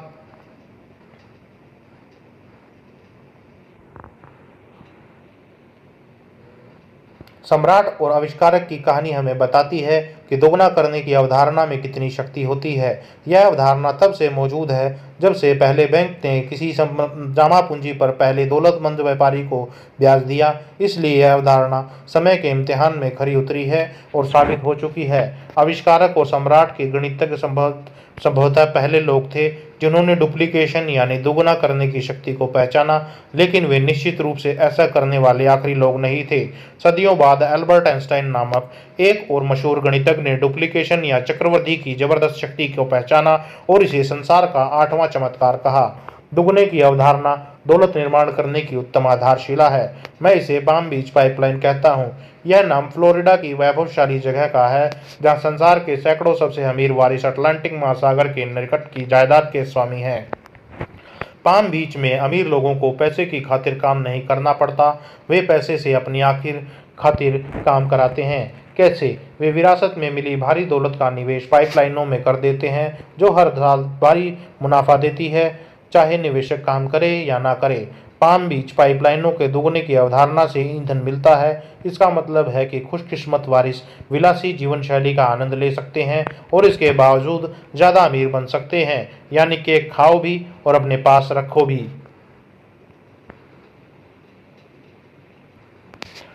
बहत्तर का नियम, अमीरों का नियम। अमीर लोग ज़्यादा अमीर कैसे बनते हैं, यह समझने के लिए बहत्तर के नियम पर नज़र डालें। यह दौलत बनाने वाली विलक्षण अवधारणा है जिसे विश्व के शेष निवेश ब्रोकर अपने अमीर ग्राहकों को सिखाते हैं। बहत्तर का नियम यह हिसाब लगाने का आसान फार्मूला है कि कोई निवेश कितने सालों में दोगुना होगा। यह इस तरह काम करता है। दोगुना करने की अवधारणा या बहत्तर का नियम। अपने निवेश पर वार्षिक ब्याज दर का पता लगाएं। दो, बहत्तर में से ब्याज दर को विभाजित कर दें। परिणाम में आपको पता चल जाएगा कि आपका निवेश कितने सालों में दुगना होगा। मिसाल के तौर पर आइए मान लेते हैं कि एक वारिस किसी स्टॉक में एक लाख डॉलर का निवेश करता है जो प्रति वर्ष दस प्रतिशत मुनाफा देता है। यहाँ बहत्तर के नियम का उदाहरण देखें। बहत्तर के नियम का उदाहरण है कदम एक, एक लाख डॉलर का मूल निवेश। कदम दो, दस प्रतिशत वार्षिक प्रतिफल। बहत्तर में से दस का भाग सात पॉइंट दो प्रतिफल, एक लाख डॉलर सात पॉइंट दो वर्षों में दो लाख डॉलर बन जाएंगे। यदि वारिस मुनाफे या मूलधन को खर्च नहीं करता है तो एक लाख डॉलर का मूल निवेश सात पॉइंट दो वर्षों में दो लाख डॉलर हो जाता है और चौदह पॉइंट चौदह वर्षों में चार लाख डॉलर, इक्कीस पॉइंट छः वर्षों में आठ लाख डॉलर और अट्ठाईस पॉइंट आठ वर्षों में एक पॉइंट छः मिलियन डॉलर आदि। जैसा आप देख सकते हैं, पैसे को जितना ज़्यादा समय तक चक्रवृद्धि होने दिया जाता है, पाइपलाइन का आकार उतना ही ज़्यादा बड़ा होता जाता है। चक्रवृद्धि की शक्ति की लीवरेजिंग करके जो लोग विरासत में मिलियन डॉलर की संपत्ति पाते हैं वे शाही ढंग से जी सकते हैं और अपने बच्चों के लिए उससे भी ज़्यादा संपत्ति छोड़ सकते हैं। चक्रवृद्धि का जादू ही वह कारण है जिसकी बदौलत कैनेडी, ड्यूनपोर्ट, फॉरस्टॉन, फोर्ड, रॉकफेलर और गेटी नामक हजारों वारिस जीवन भर विलासिता में जिएंगे, फिर भी उनकी दौलत कभी नहीं सूखेगी। वास्तव में उनकी बाल्टी कभी नहीं सूखती क्योंकि पाइपलाइन दशकों तक लगातार काम करती रहती है, या जैसा यूरोप में रॉथचाइल्ड वारिसों के मामले में है, दो सदियों से ज़्यादा समय से। संतान और पैसा। सौभाग्य से पैसे की लीवरेजिंग वाली पाइपलाइनें केवल अमीर लोगों के लिए सुरक्षित नहीं है, सामान्य लोग भी दुगने की अवधारणा का लाभ ले सकते हैं, जैसे हम मार्गरेट ओडोनल के उदाहरण से जानते हैं। कम वेतन वाले स्कूल टीचर जिन्होंने शेयर बाजार में अपने पैसे की लीवरेजिंग करके कई मिलियन डॉलर जमा कर लिए थे, तो सामान्य लोग अपने पैसे को लीवरेजिंग करके दीर्घकालीन पाइपलाइन कैसे बना सकते हैं? इस प्रश्न का जवाब देने का सबसे अच्छा तरीका आपको माइकल जे सिल्स की किड्स एंड मनी नामक शक्तिशाली छोटी पुस्तक के बारे में बताना है। वास्तव में इस पुस्तक को पीपल एंड मनी शीर्षक दिया जा सकता है क्योंकि सिल्स ने बताए सिद्धांत बच्चों और बुजुर्ग दोनों पर लागू होते हैं। वॉल स्ट्रीट के पूर्व ब्रोकर सिल्स चार संतानों के पिता हैं। वह सलाह देते हैं कि बच्चों को ज़्यादा जिम्मेदारी से पैसे का प्रबंधन करना सिखाने के लिए एक आसान सिस्टम पर चलना चाहिए। वे यह सुझाव देते हैं कि अभिभावक प्लास्टिक के तीन जार लें, वे पहले जार पर खर्च करें और दान दें, लेबल लगाएं, दूसरे जार पर बचाएं लिखें और तीसरे जार पर निवेश लिखें। जब माता पिता अपने बच्चों को सप्ताह के लिए उनका जेब खर्च दें तो वे पैसे को तीन जारों में बराबर बराबर बांट दें। संतान और पैसे की प्रणाली। खर्च करें और दान दें, बचाएं और निवेश करें। खर्च करें और दान दें जार तुरंत खर्च के लिए हैं, बबलगम, बेसबॉल कार्ड आदि। यह वह पैसा है जो दान और परोपकार के लिए इस्तेमाल किया जाता है। बचत करें। जार जार ज़्यादा बड़ी चीज़ों पर खर्च करने के लिए होता है, जैसे नई सीडी या वीडियो गेम। निवेश करें। जार पहले दो जारों से अलग होता है क्योंकि यह खर्च करने के लिए नहीं होता कभी भी। सल्स इस बार इस जार के बारे में कहते हैं कि सबसे अहम घटक, क्योंकि अगर हम किसी पूरे दिन के लिए कुछ नहीं बचाएंगे तो कर्ज का जोखिम हमारे सिर के ऊपर हमेशा मंडराता रहेगा। जो वयस्क दीर्घकालीन निवेश पाइपलाइन बनाने के बारे में गंभीर हैं, उन्हें तीन जार के सिस्टम के अनुसार अपने पैसे का प्रबंधन शुरू करना चाहिए, लेकिन उन्हें अपना पैसा जार में रखने के बजाय बैंक और ब्रोकरेज में रखना चाहिए। वयस्क और पैसे का सिस्टम, खर्च करें और दान दें, बचत करें, निवेश करें, पाइपलाइनें, बड़े खर्च मासिक, बड़े खर्च करें और दान दें के अंदर कार, भुगतान, भोजन, हाउसिंग, आनंदाजी, पारिवारिक वैकेशन, बच्चों के कॉलेज की फीस, घर का दोबारा बनाना, बचत में शेयर और बॉन्ड, आरआई, रियल एस्टेट इत्यादि। बचत करें में सबसे पहले खुद को भुगतान करें। अमीर लोगों की तरह अपने पैसे की लीवरेजिंग करने की कुंजी का एक आसान उपाय है, हर महीने सबसे पहले नियम से निवेश खातों में पैसे डालकर खुद को पैसे दें और फिर उस पैसे को चक्रवर्ती होने के लिए छोड़ दें। आप अपनी निवेश पाइपलाइन में पैसे डालने का सबसे अच्छा तरीका यह है कि हर महीने अपनी आमदनी की बाल्टी में से थोड़ा पैसा निकालें और इसे अपनी पाइपलाइन में जमा कर दें। दीर्घकालीन पाइपलाइन, एक महीने, दो महीने, तीन महीना। अतिरिक्त आमदनी। सामान्य लोग किस तरह मिलेनियर बनते हैं? बड़ी बुरी बात थी कि हम अमीर अभिभावक चुनने में सक्षम नहीं थे। अगर ऐसा होता तो हमें अनिवार्य बचत योजनाओं और वेतन की स्वचालित कटौतियों की चिंता नहीं करनी पड़ती। लेकिन सच तो यह है कि अमेरिका के बहुसंख्यक मिलेनियरों को दौलत विरासत में नहीं मिली थी। आंकड़े बताते हैं कि पाँच में से चार मिलेनियर को दस हज़ार डॉलर से ज़्यादा की विरासत नसीब नहीं हुई थी। मिलेनियर बनने के लिए तो उन्हें बस रॉकफेलर और कैनेडी की निवेश रणनीतियों की नकल की थी। संक्षेप में कहा जाए, स्वनिर्मित मिलेनियरों ने अपनी पाम बीच पाइपलाइनें बनाने के लिए अपने पैसे की लीवरेजिंग की। कैसे? तीन जार के तंत्र का इस्तेमाल करके। वे अपनी पूरी आमदनी खर्च करने के बजाय उसका एक बड़ा हिस्सा निवेश जार में अलग रख देते और इसे हर साल चक्रवर्ती होने देते। आमतौर पर मिलेनियर अपनी सकल आमदनी का पंद्रह से बीस प्रतिशत हिस्सा बचाते हैं। वे इसे समझदारी से संपत्ति बनाने वाली पाइपलाइन में निवेश करते हैं, जैसे स्टॉक, बॉन्ड, व्यवसाय, किराए की जायदाद, commercial real estate, pension fund आदि। इसलिए ज़्यादातर मिलेनियर पचास साठ की उम्र तक मिलियन डॉलर की लकीर नहीं छू पाते हैं। चक्रवर्ती को तेज रफ्तार पकड़ने में दशकों लगते हैं। दस हज़ार डॉलर दस प्रतिशत मुनाफे पर सात साल बाद दोगुने होकर बीस हज़ार डॉलर हो जाते हैं, लेकिन पचास साल में ये सात बार दोगुना होंगे और लगभग एक पॉइंट तीन मिलियन डॉलर बन जाएंगे। चक्रवर्ती की शक्ति। दस हज़ार डॉलर दस प्रतिशत ब्याज पर, एक साल के लिए दस हज़ार, सात साल के लिए बीस हज़ार, चौदह साल के लिए चालीस हज़ार, इक्कीस के लिए अस्सी, अट्ठाईस के लिए एक सौ साठ, पैंतीस के लिए तीन सौ बीस, बयालीस के लिए छः सौ चालीस और उनचास साल बाद एक पॉइंट तीन मिलियन हो जाएंगे।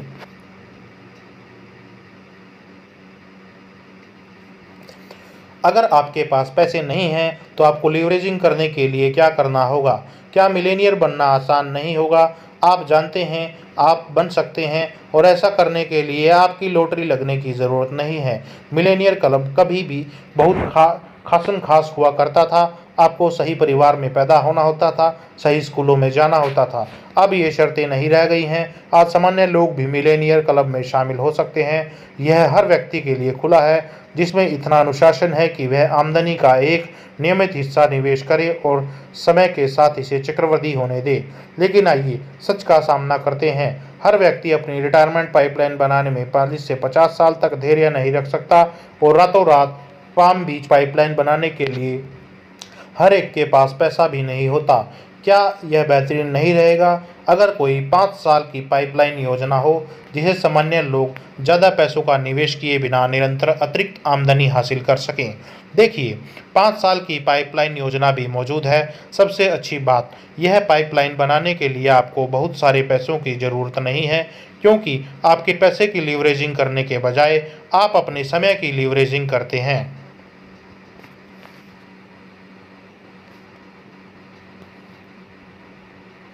अध्याय छः, समय का लीवरेज, लोगों की पाइपलाइन।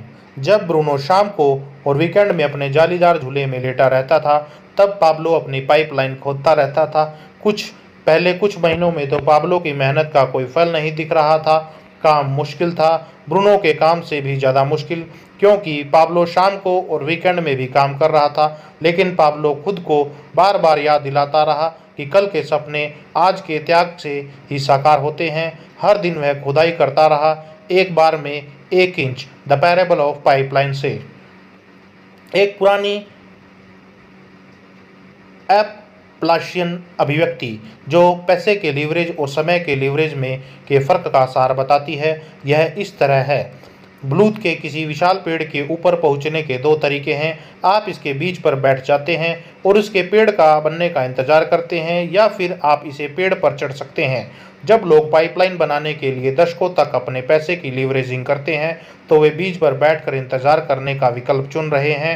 मैं इसे पचास साल की पाइपलाइन योजना कहता हूँ। चक्रवृद्धि इसी का नाम है। धैर्यपूर्वक इंतजार करना, जब आपका पैसा वर्षों तक बार बार दुगना होता रहे। इस बारे में कोई संदेह नहीं है कि पचास साल की पाइपलाइन योजना कारगर है। याद रखें, मार्गरेट ओडोनल की पाइपलाइन ने उसे कम वेतन वाली टीचर से मल्टी मिलियनियर बना दिया। मार्गरेट ओडोनल की तरह मैं भी दीर्घकालीन पाइपलाइन बनाने में बहुत विश्वास रखता हूँ।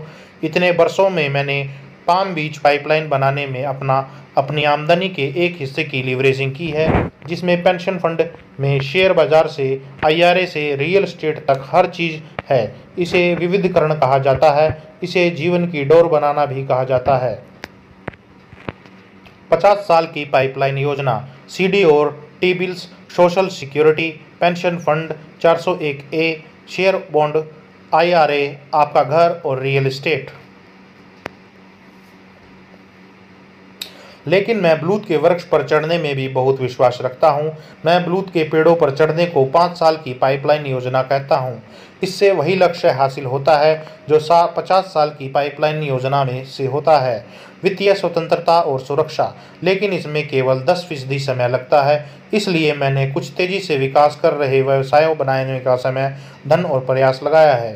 पहले पेड़ के शिखर पर पहुंचने के लिए पचास साल इंतजार करने के बजाय मैं ऐसा व्यवसाय बना सकता हूं जो मुझे दो साल या पाँच साल में भी वहीं पहुंचा सकता है। पाँच साल की पाइपलाइन, स्वतंत्र व्यवसाय मालिक। समय खेल के मैदान को समान कर देता है। समय की लीवरेजिंग की सुंदरता यह है, हम सभी को समय की समान मात्रा दी गई है। इसका मतलब है कि समय अमीर लोगों और औसत आमदनी कमाने वालों के खेल के मैदान को समान कर देता है। चाहे आप डोनाल्ड ट्रंप हो या डोनाल्ड ट्रक ड्राइवर, हर एक को हर दिन समय की मात्रा समान दी गई है। इसलिए मैं समय की लीवरेजिंग की जनता की पाइपलाइन कहता हूँ। समय हर एक को समान मात्रा में मिलता है, चाहे वे अमीर हों या गरीब, हाई स्कूल में पढ़ाई अधूरी छोड़ने वाले युवा हों या वृद्ध। आप यह बात पैसे के बारे में नहीं कह सकते ना। इसके बारे में इस तरह से सोचें, क्या यह बेहतरीन नहीं रहेगा?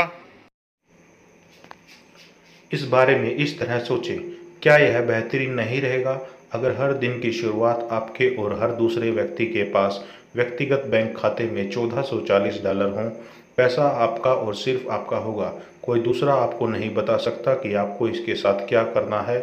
आप इसे खर्च कर सकते हैं, इसका निवेश कर सकते हैं, इसे उड़ा सकते हैं, इसे जला सकते हैं, इसका दान दे सकते हैं, इसकी लीवरेजिंग कर सकते हैं, या इसे बर्बाद कर सकते हैं, यह जानते हुए भी कि अगली सुबह जब आप जागोगे तो आपके खाते में एक बार फिर चौदह सौ चालीस डॉलर होंगे। अगर हर व्यक्ति हर दिन की शुरुआत चौदह सौ चालीस डॉलर से कर सके तो संसार ज़्यादा बेहतर और न्यायपूर्ण हो जाएगा, है ना? लेकिन जैसा हम सभी अच्छी तरह जानते हैं, ऐसा नहीं होता है। पैसों के मामले में जीवन न्यायपूर्ण नहीं है। कुछ लोग अपने मुंह में चांदी का चम्मच लेकर पैदा होते हैं, कुछ प्लास्टिक का चम्मच लेकर, जबकि कुछ के पास तो अपने खुद के अंगूठे के अलावा कुछ नहीं होता। न्यायपूर्ण नहीं है, लेकिन ऐसा एक गीत में कहा गया, यही जीवन है। हर दिन चौदह सौ चालीस डॉलर बैंक के खाते में शुरू करते हैं, ये तो पक्की बात है।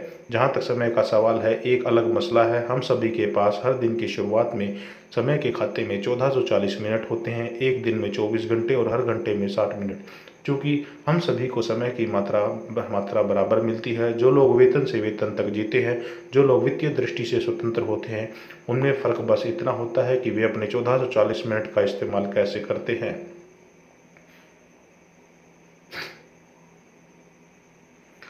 व्यक्तिगत समय खाता, डेट हर दिन, चेकिंग अमाउंट, अकाउंट चौदह सौ चालीस मिनट प्रति घंटा। दिन, आप जितना सोचते हैं आपके पास उससे ज़्यादा समय है। कुछ लोग अपनी पाइपलाइनें बनाने में टाल मटोल करते रहते हैं, जो कि हाल फिलहाल यह मेरे लिए बुरा समय है। जानते हैं, हाल फिलहाल हर एक के लिए बुरा समय है। हम सभी तनावग्रस्त हैं, हम सभी व्यस्त हैं, हम सभी अपना दामन बचाने में लगे हैं और अप्रत्याशित आपातकालीन स्थितियों से जूझ रहे हैं। इन बुरे समयों के लिए एक शब्द है, इसे जीवन कहा जाता है। कुछ लोग एक्स, वाई या जेड करने के लिए आदर्श समय का इंतज़ार करने में अपना पूरा जमीन पूरा जीवन बर्बाद कर देते हैं। देखिए, वे इंतज़ार करते करते मर जाएंगे, क्योंकि आदर्श समय जैसी कोई चीज़ नहीं होती। अगर कोई आपसे कहे कि अगर आप साल में हर दिन दो घंटा एक कोने में बैठकर बुनाई बैठकर बुनाई करें और इसके बदले में आपको एक मिलियन डॉलर देगा, तो आप बुनाई करने के लिए समय निकाल ही लेंगे, है ना। इससे कोई फ़र्क नहीं पड़ता कि खेलते समय आपके बेटे के हाथ में फ्रैक्चर हो गया या आपकी कार ऑफिस के बाद चालू नहीं हुई। एक मिलियन डॉलर गंवाने के बजाय आप बुनाई करने के लिए दो घंटे का समय निकाल लेंगे, चाहे समय आदर्श हो या न हो। खासकर आर्ट बुकवर्न ने इसे इस तरह कहा है, चाहे यह सबसे अच्छा समय हो या सबसे बुरा समय हो, यह इकलौता समय है जो हमें मिला है।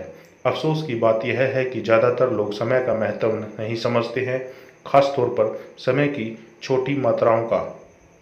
हम मिनटों और घंटों के बजाय समय को दिनों, सप्ताहों और बरसों में मापने के आदी होते हैं। हम सोमवार से शुक्रवार तक नौ से पाँच तक काम करते हैं।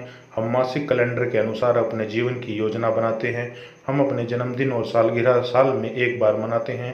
लेकिन समय के बारे में एक अद्भुत चीज़ यह है कि हर दिन कुछ मिनट यहाँ और कुछ मिनट वहाँ मिलकर बहुत बड़े कालखंड बन जाते हैं। मिसाल के तौर पर, आप जानते हैं कि सामान्य व्यक्ति अपने जीवन काल में खाने में कितना समय खर्च कर सकता है? आप अंदाज़ा क्या है आपका अंदाज़ा क्या है? एक साल, दो साल? जवाब है छः साल। क्या यह आश्चर्यजनक नहीं है? कुछ अन्य छोटे दैनिक काम हैं जो मिलकर भारी कालखंड बन जाते हैं। कुल समय जो हम अपने जीवन काल में छोटे दैनिक कामों में खर्च करते हैं, छः साल खाना खाने में, पाँच साल लाइन में इंतज़ार करने में, चार साल मकान साफ करने में, तीन साल भोजन तैयार करने में, दो साल फ़ोन कॉल पर जवाब देने की कोशिश करने में, एक साल गुम चीज़ों को खोजने में, आठ महीने जंक मेल खोज खोलने में, छः महीने लाल बत्ती पर रुकने में। मेरी तालिका के अनुसार यह पूरे जीवन में लगभग बाईस साल का समय है, जिसे यह साबित होता है कि पंद्रह मिनट यहाँ, आधा घंटा वहाँ, दो घंटे वहाँ मिलकर बहुत बड़े कालखंड बन सकते हैं। अगर चैनल को सब्सक्राइब नहीं किया है तो चैनल को नीचे दिया गया लाल बटन दबाकर सब्सक्राइब ज़रूर कर दे और बेल आइकन का घंटा भी ज़रूर दबा दे। दोस्तों, कुछ घंटे कुछ महीनों में बदल सकते हैं। जरा एक पल के लिए सोचें, हम अपने जीवन में क्या हासिल कर सकते हैं अगर हम हर शाम को दो घंटे और वीकेंड के दौरान कोई उद्देश्यपूर्ण चीज़ करने में समय लगाएं, जैसे पाइपलाइन बनाना। अगर आप हर कामकाजी दिन में दो घंटे अलग रख दें, मान लेते हैं सुबह काम के पहले एक घंटा और शाम को एक घंटा, फिर शनिवार तथा रविवार को तीन और घंटे, तो आप अपनी सप्ताह की दिनचर्या में उत्पादक समय के सोलह घंटे जोड़ सकते हैं। सोलह घंटे एक सप्ताह और साल में पचास सप्ताह के हिसाब से कुल आठ सौ अतिरिक्त घंटे। इसका मतलब है आठ घंटे के सौ दिन या पूरे साल में तीन महीने और दस दिन के कामकाजी दिन, और हर साल उत्पादक समय के तीन अतिरिक्त महीने पाने के लिए अपने हर दिन केवल दो घंटे ही अलग रखे थे। आश्चर्यजनक है ना। उत्पादक खाली समय दो घंटे एक दिन गुना पाँच दिन बराबर दस घंटे प्रति सप्ताह, तीन घंटे पर शनिवार और रविवार, छः घंटे प्रति सप्ताह, कुल अतिरिक्त समय सोलह घंटे प्रति सप्ताह। समय धन है। अब मैं आपको एक छोटा सा रहस्य बताने जा रहा हूँ। खाली समय का उत्पादकता से इस्तेमाल करना ही इसी रहस्य की कुंजी है कि सफल लोगों के पास जीवन में ज़्यादा क्यों होता है, वे ज़्यादा क्यों करते हैं और उन्हें ज़्यादा क्यों हासिल होता है। क्या आप सोचते हैं कि बिल गेट्स हर शाम को पाँच बजे घर लौटते हैं और सात घंटे तक टीवी देखते हैं जैसा कि सामान्य अमेरिकी पुरुष करता है या आम आदमी करता है? मैंने मुझे ऐसा नहीं लगता। द वॉल स्ट्रीट जर्नल में हाल में छपा एक लेख बताता है कि उत्तर अमेरिका में शीर्ष दस प्रतिशत आमदनी कमाने वाले लोग सप्ताह में औसतन बावन घंटे काम करते हैं, जबकि दस प्रतिशत सबसे कम कमाने वाले लोग सप्ताह में केवल पैंतालीस घंटे काम करते हैं। न सिर्फ दस प्रतिशत आमदनी कमाने वाले ज़्यादा समय काम करते हैं, बल्कि वे ज़्यादा चतुराई से काम करते हैं। दूसरे शब्दों में, वे अपने समय की अदला बदली डॉलरों से नहीं करते। ऐसा नहीं हो सकता। आप किसी कन्वीनियंस स्टोर में जाएं और माइकल जॉर्डन को काउंटर के पीछे ग्राहकों की लॉटरी टिकट या बियर के क्वार्टर बेचते देखें। कामकाज के हर क्षेत्र में सफल लोग अपने समय को महत्व देते हैं और वे अपने समय की लिवरेजिंग करने के हर अवसर की तलाश करते हैं। बर्बाद मत करो, कभी मत रखो, कमी मत रखो। बर्बाद मत करो और कमी मत रखो। लोग अक्सर मुझसे पूछते हैं कि जब इस समय सब कुछ अच्छा और सही चल रहा है तो पाइपलाइन बनाने में समय और प्रयास क्यों लगाएं? वे कहते हैं कि ऑफिस में मेहनत भरे दिन के बाद उन्हें आराम करने का पूरा हक है। वे सोफे पर पसर कर सीने सो तथा सोने पर टीवी देखकर खुद को पुरस्कार देते हैं। वे मुझसे कहते हैं कि ज़िंदगी भर अच्छी तरह चल रही है, अच्छी नौकरी मिली है, बैंक में कुछ पैसे हैं, बच्चे स्कूल में अच्छा प्रदर्शन कर रहे हैं, ज़्यादा मेहनत करने की ज़रूरत नहीं है। मैं उनसे कहता हूँ, सब चीज़ें बेहतरीन हो रही हैं, तभी अपनी पाइपलाइन बनाने का समय होता है। इससे बेहतर समय दूसरा नहीं होता। क्यों? क्योंकि जब परिस्थितियाँ बदलती हैं तो हो सकता है कि तब भी आप बहुत ज़्यादा देर हो जाए। फिर मैं ये उन्हें यह पुराना मजाक सुनाता हूँ,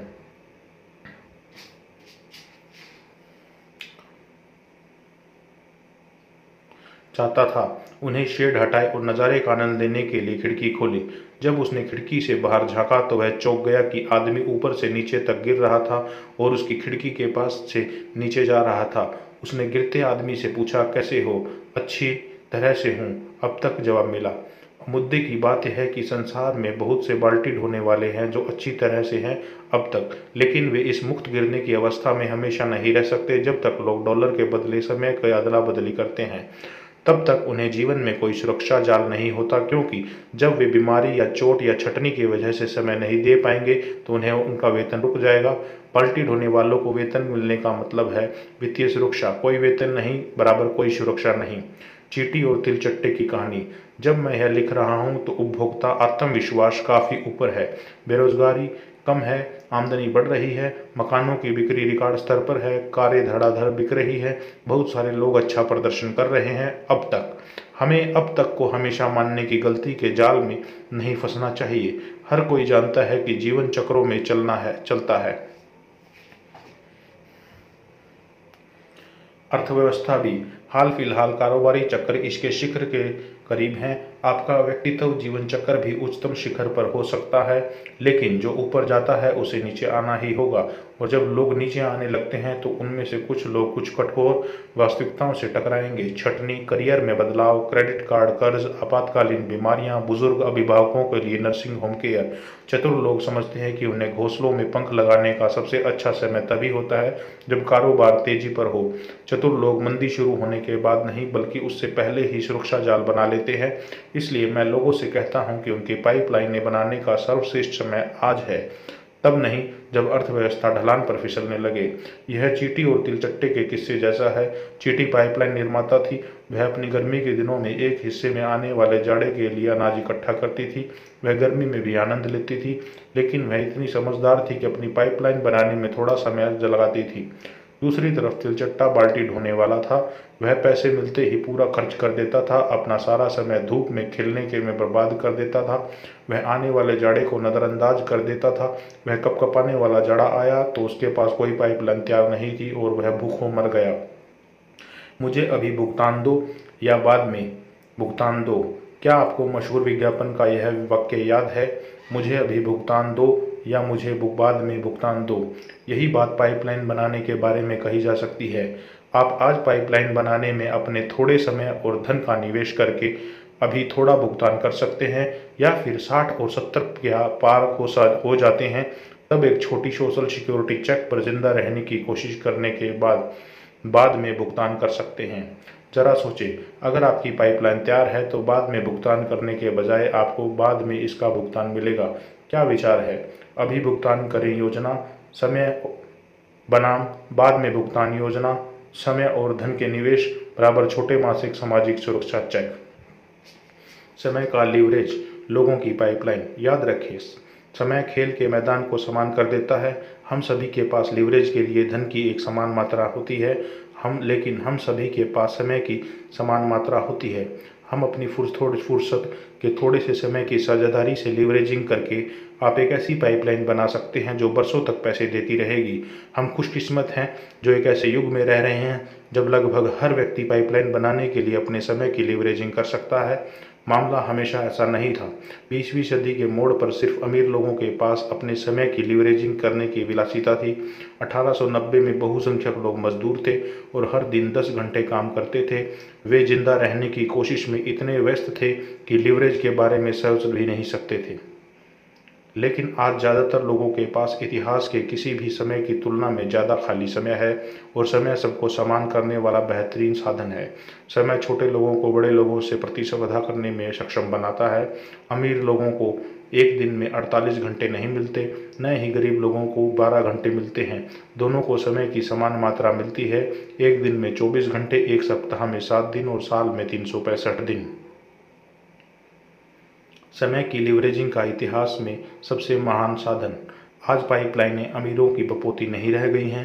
कोई भी थोड़े से समय और बहुत सारी प्रेरणा के साथ दो से पाँच सालों में जनता की पाइपलाइनें बनाने के लिए अपने समय की लीवरेजिंग कर सकता है जो बरसों तक बहेंगी या शायद दशकों तक भी। वास्तव में समय की लीवरेजिंग का संसार के इतिहास में सबसे महान साधन हमारी उंगलियों पर है। इसी वक्त समय की लीवरेजिंग के इस साधन ने हम इतने कम समय में सबसे ज़्यादा मिलेनियर उत्पन्न कर दिए हैं जितने इतिहास में पहले कभी नहीं हुआ। मैं इस अद्भुत साधन को ई पाइपलाइन कहता हूं और यह समय की लीवरेजिंग का परम साधन है। आप शायद ई पाइपलाइन को एक अलग नाम से जानते हैं, ऐसा एक ऐसा नाम जो समाचार पत्र की सुर्खियों में रहता है और दिन में चौबीस घंटे टीवी स्क्रीन पर भी।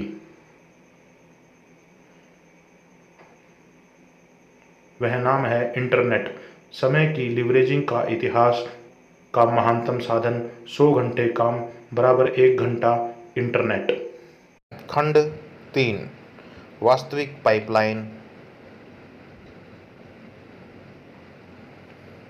अध्याय सात, ई चक्रवर्ती वास्तविक पाइपलाइन। पाइपलाइन वाला पाब्लो अब चमत्कारी पाब्लो के नाम से मशहूर हो गया। नेताओं ने उसकी दृढ़ दृष्टि की प्रशंसा की और उसे मेयर का चुनाव लड़ने को कहा, लेकिन पाब्लो समझता था कि उसने जो किया था वह चमत्कार नहीं था। यह तो एक बड़े बहुत बड़े सपने का सिर्फ पहला चरण था।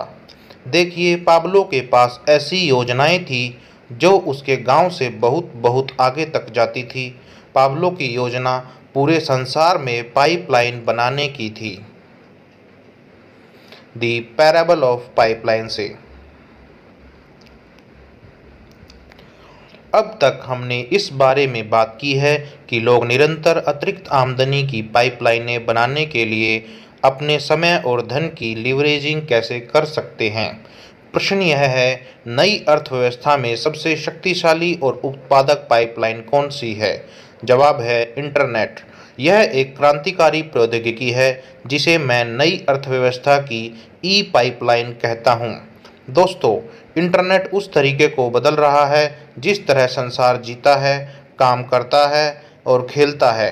एक शब्द में इंटरनेट ही भविष्य है और भविष्य अभी है। इस अध्याय में मैं आपको दिखाऊंगा कि आप निरंतर अतिरिक्त आमदनी की पाइपलाइन बनाने के लिए इतिहास के सबसे महान लीवरेजिंग साधन इंटरनेट का लाभ कैसे ले सकते हैं, जिसे आप पचास साल के बजाय दो से पाँच साल में बना सकते हैं। इंटरनेट क्रांति अभी शुरू ही हो रही है। यह तो तय है कि इंटरनेट युग संसार में क्रांति कर रहा है। जनरल इलेक्ट्रॉनिक के सीईओ जैक वेल्च ने द वॉल स्ट्रीट जर्नल को बताया कि इंटरनेट उनके जीवन काल में व्यवसाय में होने वाला सबसे बड़ा परिवर्तन था और वेल्च का जन्म उन्नीस सौ छत्तीस में हुआ था। इंटेल के चेयरमैन एंडी ग्रोव अपने आपातकाल में और भी ज़्यादा स्पष्ट थे। पाँच साल में हर कंपनी इंटरनेट कंपनी होगी, वरना कंपनी ही नहीं होगी। यह तार से जुड़ा संसार है। कौन सी चीज़ इंटरनेट पाइपलाइन को इतना शक्तिशाली बनाती है? देखिए, एक पल के लिए सोचें कि इंटरनेट दरअसल क्या है। इसका अर्थ है पूरे संसार में लाखों लोग, जिनमें से प्रत्येक किसी कंप्यूटर या सेल फोन के ज़रिए जुड़ा है, जिसमें से प्रत्येक चौबीस इंटू सेवन गुना तीन सौ पैंसठ दिन एक दूसरे से तुरंत संचार करने या बेचने में सक्षम है, स्थानीय टेलीफोन कॉल के दम पर। यह विलक्षण है। इंटरनेट प्रकाश की गति जितना तेज है, इसका उपयोग करने में पूरे दिन में केवल चंद डॉलर की लागत आती है। यह हमेशा चालू रहता है। इसके असीमित उपयोग और यह संसार को आपस में जोड़ता है। ओह, और ब्रुकलिन पुल को बनाने में जितना समय लगा था, उससे आधे समय में सौ मिलियन डॉलर लोग वेब से जुड़ गए थे। दो हज़ार तीन तक अब अरब से ज़्यादा लोग ऑनलाइन हो गए एक अरब से ज़्यादा लोग ऑनलाइन हो गए, जिन्होंने ई कॉमर्स के ज़रिए संभवतः एक ट्रिलियन डॉलर के प्रोडक्ट और सेवाएं खरीदी। यह प्रचार नहीं है, यह तो वैश्विक क्रांति है। आपका पीसी, इंटरनेट वर्ल्ड, एक अरब लोग ऑनलाइन, ई कॉमर्स एक ट्रिलियन डॉलर प्लस एक वर्ष। इंटरनेट के साथ समस्या। इंटरनेट सचमुच क्रांतिकारी है, लेकिन यह अभी आदर्श से दूर है। वास्तव में इंटरनेट एक इंटरनेट के साथ एक समस्या है, एक बड़ी समस्या। इंटरनेट की सबसे बड़ी शक्ति इसकी सबसे बड़ी कमजोरी भी है। इंटरनेट बहुत बड़ा, बहुत भीड़ भरा, बहुत दुविधापूर्ण, बहुत प्रतिस्पर्धी, बहुत तकनीकी। आप कहाँ खरीदते हैं, आप कैसे खरीदते हैं, आप किस पर विश्वास करते हैं, यह अभिभूत करने वाला है। विशेषज्ञों के अनुसार ई कॉमर्स साइटें तीन मुख्य चुनौतियों का सामना कर रही हैं। उन्हें ज़्यादा लोगों के आने की ज़रूरत है, उन्हें ज़्यादा बिक्री की ज़रूरत है, उन्हें ज़्यादा रिपीट बिजनेस की ज़रूरत है। इंटरनेट को वफादार ग्राहकों की ज़रूरत है। सारांश में कहें तो ज़्यादातर ई कॉमर्स साइटें ग्राहकों के लिए, वफादार ग्राहक के लिए बेताब हैं। वफादार ग्राहकों से मेरा मतलब है वे लोग जिनके पास ज़िंदगी में सिर्फ एक बार के बजाय सप्ताह दर सप्ताह और महीने दर महीने किसी ई कॉमर्स साइट से खरीदने का कारण हो। हम इस बारे में बहुत बातें सुनते हैं कि वेबसाइट पर कितने हिट हुए, लेकिन हिट से आमदनी नहीं होती। हिट तो वॉकिंग क्लब के सदस्यों जैसे होते हैं जो हर सुबह स्थानीय शॉपिंग मॉल में मिलते हैं। वे माल को इस्तेमाल खरीदारी के लिए नहीं बल्कि व्यायाम के लिए करते हैं। उनका शॉपिंग करने का कोई इरादा नहीं होता। एक बार जब उनका टहलना पूरा हो जाता है तो वे कूद कर अपनी कार में बैठते हैं और ख़रीदारी करने के लिए किसी दूसरी जगह चले जाते हैं। इस तरह वेबसाइट पर हिट वैसे ही हैं जैसे लोग इंटरनेट पर टहलने जा रहे हैं। हिट से आमदनी नहीं मिलती, आमदनी तो बिक्री से मिलती है। और सच्चाई यह है कि ज़्यादातर ई कॉमर्स साइटें बिक्री के लिए बेताब हैं। क्यों? क्योंकि ज़्यादातर साइटों पर खरीदारों को साप्ताहिक और मासिक खरीदारी करने के लिए कोई प्रोत्साहन नहीं मिलता। इंटरनेट का उपयोग करने वालों की कोई वफादारी इसलिए नहीं होती है क्योंकि ज़्यादातर ई कॉमर्स साइटों को दीर्घकालीन संबंध बनाने के बजाय सबसे कम भाव पर सामान या सेवा मुहैया कराने की ज़्यादा चिंता रहती है। इंटरनेट की सबसे बड़ी समस्या बहुत कम वफादारी। संबंध बचाने के लिए आते हैं संबंध बचाव के लिए आते हैं। इंटरनेट युग में ग्राहक वफादारी बनाने का रहस्य क्या है?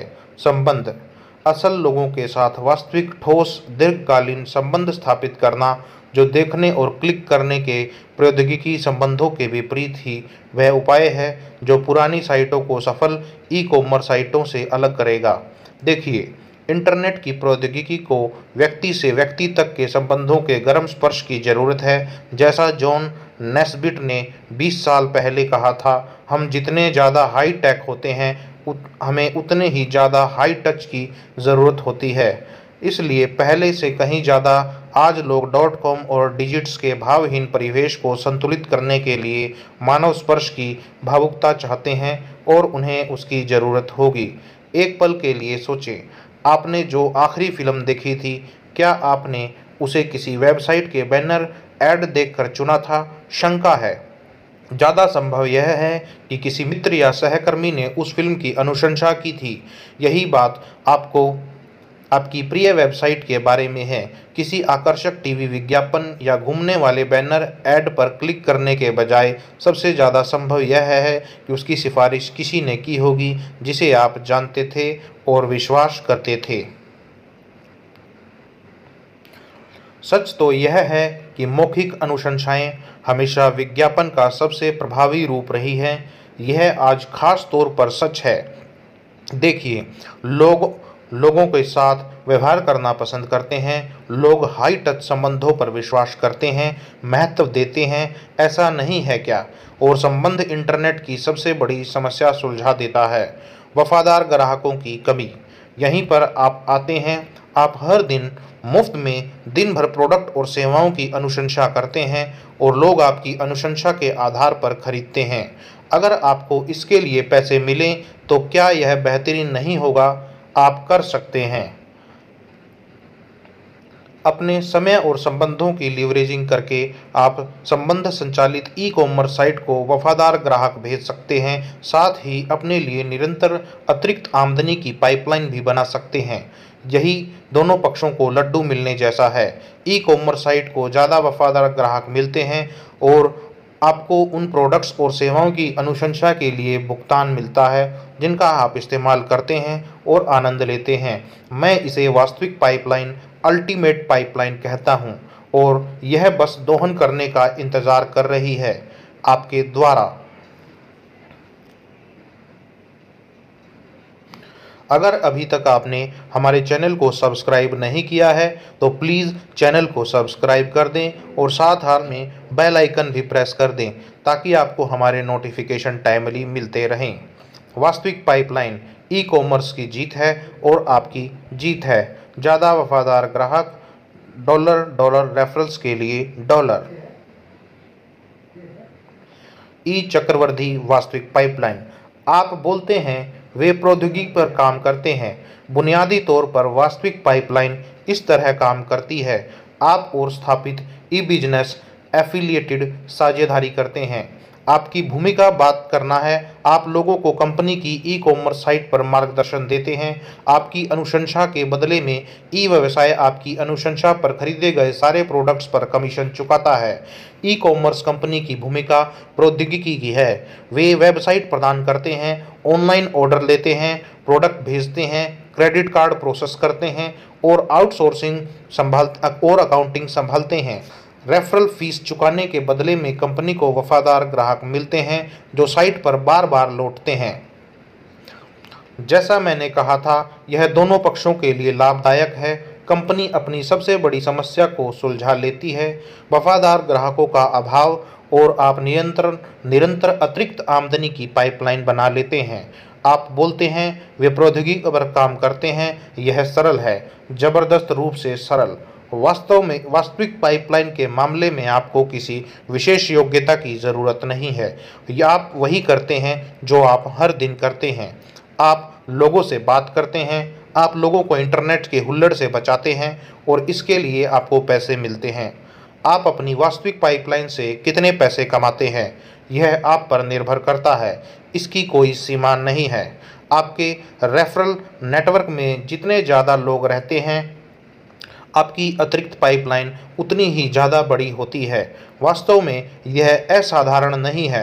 लोग हजारों रेफरल से अतिरिक्त आमदनी पाएं, यहाँ तक कि लाखों रेफरल से भी। एक व्यक्ति लाखों लोगों को व्यक्तिगत रूप से प्रोडक्ट की अनुशंसा कर सकता है। यह संभव है, आप कह सकते हैं। अगर आप चक्रवर्ती के जादू का इस्तेमाल करते हैं तो नहीं, जैसा आप जल्द ही देखेंगे।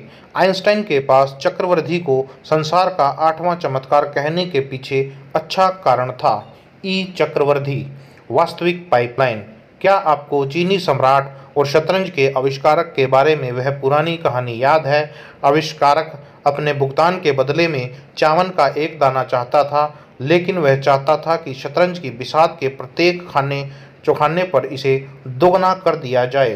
अंत में यह पूरे संसार में उपलब्ध चावल से दस गुना ज़्यादा हो गया। यह कहानी चक्रवर्ती के रूप की आश्चर्यजनक शक्ति को बताती है, जिसे दोगुना करने की अवधारणा के रूप में भी जाना जा सकता है।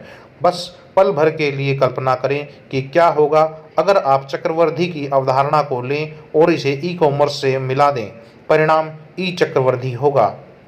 एक से दो, दो से चार, आठ से सोलह, सोलह से बत्तीस और बत्तीस से चौसठ, चौसठ से एक सौ अट्ठाईस, एक सौ अट्ठाईस से दो सौ छप्पन, पाँच सौ बारह, एक हज़ार, दो हज़ार, चार हज़ार, आठ हज़ार, सोलह हज़ार और बत्तीस हज़ार। इसी तरह आगे बढ़ते हुए ई चक्रवर्ती की संभावना के बारे में सोचें। चक्रवर्ती का घातांकीय विकास इंटरनेट की पहुँच और गति से जुड़ा। वाह, देखिए, इसलिए मैं ई चक्रवर्ती को वास्तविक पाइपलाइन कहता हूँ। आपको अपने समय और संबंधों को इंटरनेट के जरिए चक्रवर्ती करने के लिए पैसे मिलते हैं। जरा सोचें, ई चक्रवर्ती का इस्तेमाल करने पर आपको दौलत के निवेश के बिना ही पाम बीच पाइपलाइन के परिणाम मिल सकते हैं। अपने पैसों की लीवरेजिंग के बजाय आप अपनी वास्तविक पाइपलाइन बनाने के लिए अपने समय और संबंधों की लीवरेजिंग करते हैं। अब यह पता लगाने का समय है कि कैसे वास्तविक पाइपलाइन की लीवरेजिंग करना। ई चक्रवर्ती समय। ई चक्रवर्ती गणित एक जमा एक गुणा बारह धमाका होगा। क्या आप सोचते हैं आप अपने नए ई चक्रवर्ती व्यवसाय में शामिल होने के लिए हर महीने केवल एक व्यक्ति की को खोज सकते हैं, केवल एक साझेदार जिसकी आय, वित्तीय सुरक्षा, ज़्यादा स्वतंत्रता, ज़्यादा मान्यता और ज़्यादा खुशी में रुचि हो। एक महीने में एक अच्छा व्यक्ति, आपको इतने की ही ज़रूरत है। ई चक्रवर्ती महीना एक, आप आपका साझेदार एक। जब आप उस नए व्यक्ति के साथ साझेदारी करते हैं तो आप उसके कोच बन जाते हैं। आप उसे सिखाते हैं कि वह अपने मित्र तथा परिचितों के साथ एफिलिएटेड साझेदारी कैसे बनाए। आप ही साथ ही आप दूसरे व्यक्ति के साथ साझेदारी करते हैं। इसके लिए दूसरे महीने के अंत तक आपके पास दो एफिलिएटेड साझेदार हो जाएंगे। इस दौरान आपका पहला साझेदार भी आपके एफिलिएटेड नेटवर्क में एक नए व्यक्ति को ले आया है। ई चक्रवर्ती महीना दो, आप आपका साझेदार एक और उनका साझेदार एक, दूसरा आपका साझेदार। अब आपके पास चार लोगों का समूह है, आप और तीन अन्य। क्या यह सही नहीं है? आप हर महीने ज़्यादा लोगों के साथ साझेदारी करके अपने ई चक्रवर्ती नेटवर्क को ज़्यादा तेज़ी से बना सकते हैं, लेकिन हम यह मान लेते हैं कि हम आपने धीमी और स्थिर गति का विकल्प चुना है। फिर आप प्रक्रिया को दोहराते रहते हैं। पहले साल के अंत तक आप व्यक्तिगत रूप से बारह लोगों के साथ साझेदारी करते हैं, हर महीने एक नया व्यक्ति। और आइए यह मान लेते हैं उनमें से प्रत्येक भी हर महीने एक नए व्यक्ति के साथ साझेदारी कर लेता है। यहीं पर चक्रवर्ती का जादू सामने आता है। बारह महीने के अंत तक आपका नेटवर्क चक्रवर्ती होकर चार हज़ार छियानवे एफिलिएटेड स्वतंत्र व्यवसाय मालिकों तक पहुंच जाता है। ई चक्रवर्ती महीना बारह, आप एक दो तीन चार पाँच छः सात आठ नौ, फिर उसके एक दो तीन चार पाँच छः सात आठ नौ, कुल मिलाकर चार हजार छियानवे लोग। अब सचमुच रोमांचक हिस्सा यह है, ई कॉमर्स कंपनी आपको पूरे एफिलिएटेड नेटवर्क के सेल्स वॉल्यूम का निश्चित प्रतिशत भुगतान करता है। अगर हर महीने चार हज़ार लोग औसतन सौ डॉलर के प्रोडक्ट भी खरीदें तो कुल प्रोडक्ट का वॉल्यूम चार लाख डॉलर होता है एक महीने में। अगर आप इस व्यवसाय के साझेदार आपको उस वॉल्यूम पर एक से तीस प्रतिशत तक हिस्सा देते हैं तो आपको एक महीने में चार हज़ार से एक लाख बारह हज़ार डॉलर मिलेंगे। समय और संबंध वास्तविक पाइपलाइन अतिरिक्त आमदनी। अब क्या आप यह समझ गए हैं कि मैं ई चक्रवर्ती की वास्तविक पाइपलाइन क्यों कहता हूं? यह चक्रवर्ती के घातांकीय विकास को ई कॉमर्स की सुविधा और पहुंच के साथ मिला देता है, न सिर्फ वास्तविक पाइपलाइन। अगर आपने अभी तक चैनल को सब्सक्राइब नहीं किया है तो दोस्तों चैनल को सब्सक्राइब ज़रूर कर दें ताकि आपको और भी बेहतरीन और एक से एक चमत्कारी किताबें और नए नए मोटिवेशनल और अच्छे ज्ञानवर्धक वीडियो मिलते रहें। आपके मुनाफे को प्रभावित करती रहती है, बल्कि पाब्लो की तरह आप अपने पैसे के बजाय अपने समय की लीवरेजिंग करके अपनी पाइपलाइन को भी आगे बढ़ाते जाते हैं। किसी विशेष योग्यता की जरूरत नहीं है। ई चक्रवर्ती की सुंदरता यह है कि आपको शुरुआत करने के लिए ढेर सारे पैसों की जरूरत नहीं होती। इसे बनाने में दशक नहीं, कुछ महीनों या कुछ सालों की जरूरत होती है और आपको किसी विशेष योग्यता की जरूरत भी नहीं होती। आप तो बस वही करते हैं जो आप लोगों को बताकर करवाते हैं। आप इंटरनेट की दुविधा और हुल्लड़ से बचने में लोगों की मदद करते हैं और इसके लिए आपको पैसे मिलते हैं। अगर आप बात कर सकते हैं और कर्सर रखकर क्लिक कर सकते हैं तो आप वास्तविक पाइपलाइन बनाने के लिए अपने समय और अपने संबंधों की लीवरेजिंग कर सकते हैं। वास्तविक पाइपलाइन में हम पाम बीच पाइपलाइन वाले लोगों से सीखते हैं। हम चक्रवर्ती की अवधारणा की नकल करते हैं, लेकिन अपने पैसे की चक्रवर्ती करने की बजाय हम अपने समय और संबंधों की चक्रवर्ती करते हैं। फलस्वरूप हमें पैसों के बहुत कम निवेश में ही पाम बीच पाइपलाइन वाले परिणाम मिल सकते हैं और समय भी बहुत छोटे से हिस्से में। इसलिए संसार भर के लाखों औसत लोग वास्तविक पाइपलाइन बनाने में जुटे हुए हैं। वे उन्हीं लाभों का आनंद लेते हैं जिनका अमीर लोग अपनी पाम बीच पाइपलाइनों के जरिए लेते हैं, लेकिन पैसों की लीवरेजिंग करने के बजाय वे अपने समय की लीवरेजिंग करते हैं। अपनी पाइपलाइन के लाभ पाने के लिए पचास साल तक इंतजार करने के बजाय वे चंद महीनों में ही लाभों का आनंद लेना शुरू कर देते हैं। इसमें दिमाग पर जोर डालने की ज़रूरत नहीं है। दो प्रकार का लीवरेज, अमीर लोग पैसे की लीवरेजिंग करते हैं, निवेश। सामान्य लोग समय की लीवरेजिंग करते हैं, ई चक्रवर्ती। नई सहस्त्र शताब्दी के लिए नया business model. Best selling leading the revolution के लेखक गैरी हामेल कहते हैं कि उच्च प्रौद्योगिकी वाले संसार में केवल वही कंपनियां नई अर्थव्यवस्था में समर्थ होंगी जो औद्योगिक क्रांतियां उत्पन्न करने में सक्षम हैं। हामेल तर्क देते हैं कि आज कंपनियां प्रोडक्ट और सेवाओं में ही प्रतिस्पर्धा नहीं करती हैं, बल्कि नवाचारी व्यवसायों से विचार सोचने की योग्यता में भी प्रतिस्पर्धा करती हैं। वे आगे यह कहते हैं कि बेहतर व्यावसायिक अवधारणाएं उत्पन्न करना कोई नई चीज़ नहीं है। हेनरी फोर्ड की क्रांतिकारी अवधारणा एक ऐसी कार बनाना था जिसे हर कामकाजी आदमी खरीद सके। फोर्ड ने हर व्यक्ति की आवश्यकताओं को पूरा करने वाली एक कार बनाई और ज़्यादा विविधता के आग्रहों पर प्रतिक्रिया दी। आप मॉडल टी कार किसी भी रंग में ले सकते हैं, बशर्ते यह काली हो। जनरल मोटर के एल्फर्ड स्लोन के ने फोर्ड की अवधारणा को बेहतर बनाया। वे समझते थे कि ग्राहकों की ही ग्राहक ही शहंशाह है। स्लोन ने ग्राहकों की व्यक्तिगत आवश्यकताओं तथा रुचियों को पूरा करने के तरीके खोजे। स्लोन का मशहूर नारा था, हर उद्देश्य और पर्स के हिसाब की कार। स्लोन का बेहतर व्यावसायिक अवधारणा की वजह से जीएम छलांग लगाकर फोर्ड से आगे निकल गई। आज जीएम संसार में सबसे ज़्यादा आमदनी करने वाली कंपनी है। दोस्तों, अगर अभी तक चैनल को सब्सक्राइब नहीं किया है तो कृपया चैनल को सब्सक्राइब ज़रूर कर दें। नया और बेहतर मॉडल। जीएम की तरह ई चक्रवर्ती मूल ई कॉमर्स अवधारणा का सुधार है। नए ग्राहक को आकर्षित करने और उसकी वफादारी बढ़ाने का बेहतर तरीका। ई चक्रवर्ती द फैमिली सर्कस कार्टून की याद दिलाती है, जहां पाँच साल की डाली अपने छोटे भाई को समझाती है कि तितलियां कहां से आती हैं। वह कहती है, तितलियां नई और बेहतर इलियां हैं। देखिए, ई चक्रवर्ती नया और बेहतर ई कॉमर्स है। मौखिक मार्केटिंग, रेफरल फीस और चक्रवर्ती की शक्ति के बिना ई कॉमर्स कभी अपने कोकून को तोड़कर बाहर नहीं निकल पाएगा। ई कॉमर्स, ई चक्रवर्ती।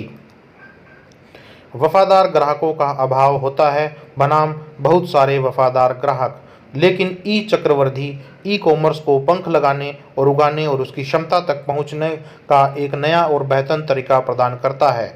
फलस्वरूप रेफरल आधारित इंटरनेट कंपनियां फल फूल रही हैं, जबकि सैकड़ों डीप डिस्काउंट ई टेलर्स कर्ज में डूबे हुए हैं। लेकिन हर उद्देश्य और पर्स के लिए एक कार के बजाय ई चक्रवर्ती हर उद्देश्य और पर्स के लिए एक पाइपलाइन है।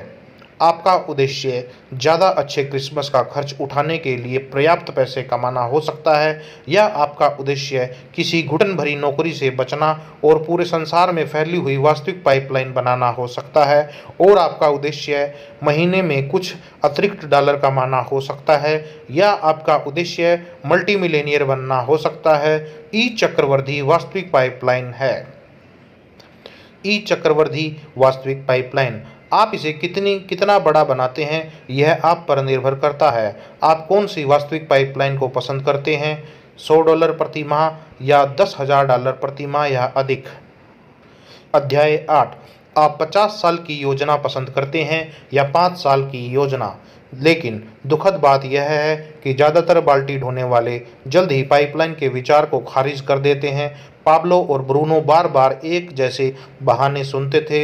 इतने सारे लोगों में भव्य दृष्टि का अभाव था। यहाँ एक पुराना चुटकुला है जो पाइपलाइन के बारे में दो महत्वपूर्ण सबक सिखाता है। जा नाम का एक आदमी अपनी नौकरी से नफरत करता रहा।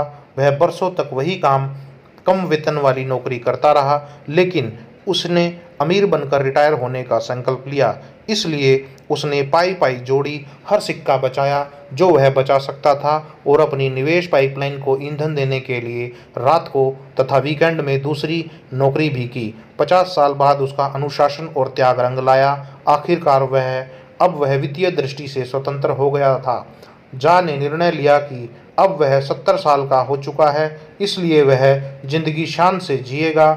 उसने निर्णय लिया अब वह पूरे संसार में स्कूबा डाइविंग के आजीवन स्वप्न को पूरा करेगा। जा ने सबको और गोताखोरी के उपकरणों पर मेहनत से कमाए हजारों डॉलर खर्च किए। वह फर्स्ट क्लास में विमान से हवाई गया, जहां रिट्ज कार्लस्टन में उसने एक सूट बुक कराया था। अगले दिन जब वह हवाई के सबसे सुंदर रीफ पर गोता लगाने गया, उसका सपना आखिरकार सच हो गया। उसे गर्व का एहसास हुआ। जब अगर दोस्तों चैनल अभी तक सब्सक्राइब नहीं किया है तो चैनल को सब्सक्राइब कर दे दोस्तों, ताकि आपको भविष्य में भी हमारे वीडियो मिलते रहें।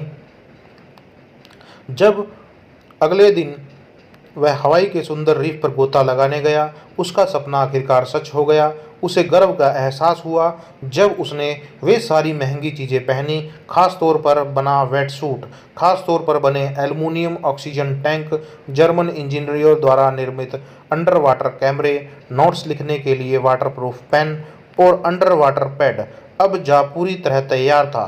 जब जा इंद्रधनुषी रंगों वाली कोरल रीफ की तरफ नीचे तैरा तो उसने एक एक पल का आनंद लिया। नीचे जाते समय उसने मोहक मछलियों के फोटो लिए। यह पहला गोता हर वह चीज़ थी जिसके बारे में उसने सपने देखे थे। उसने अपने नए शौक पर हजारों डॉलर खर्च किए थे, लेकिन उसे लग रहा था कि इस अनुभव से उसे पैसे वसूल हो गए थे। यह इंतजार के लायक था। जा ने खुद से कहा, यह आदर्श है। अचानक जा ने देखा कि एक आदमी उससे दस फुट नीचे तैर रहा है और वह स्विमिंग ट्रैक पहने हुए था। जा ने तैश में अपने नोटपैड पर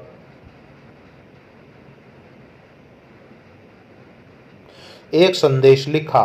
फिर वह उस आदमी के पास तक नीचे गया और उसका कंधा थपथपाया।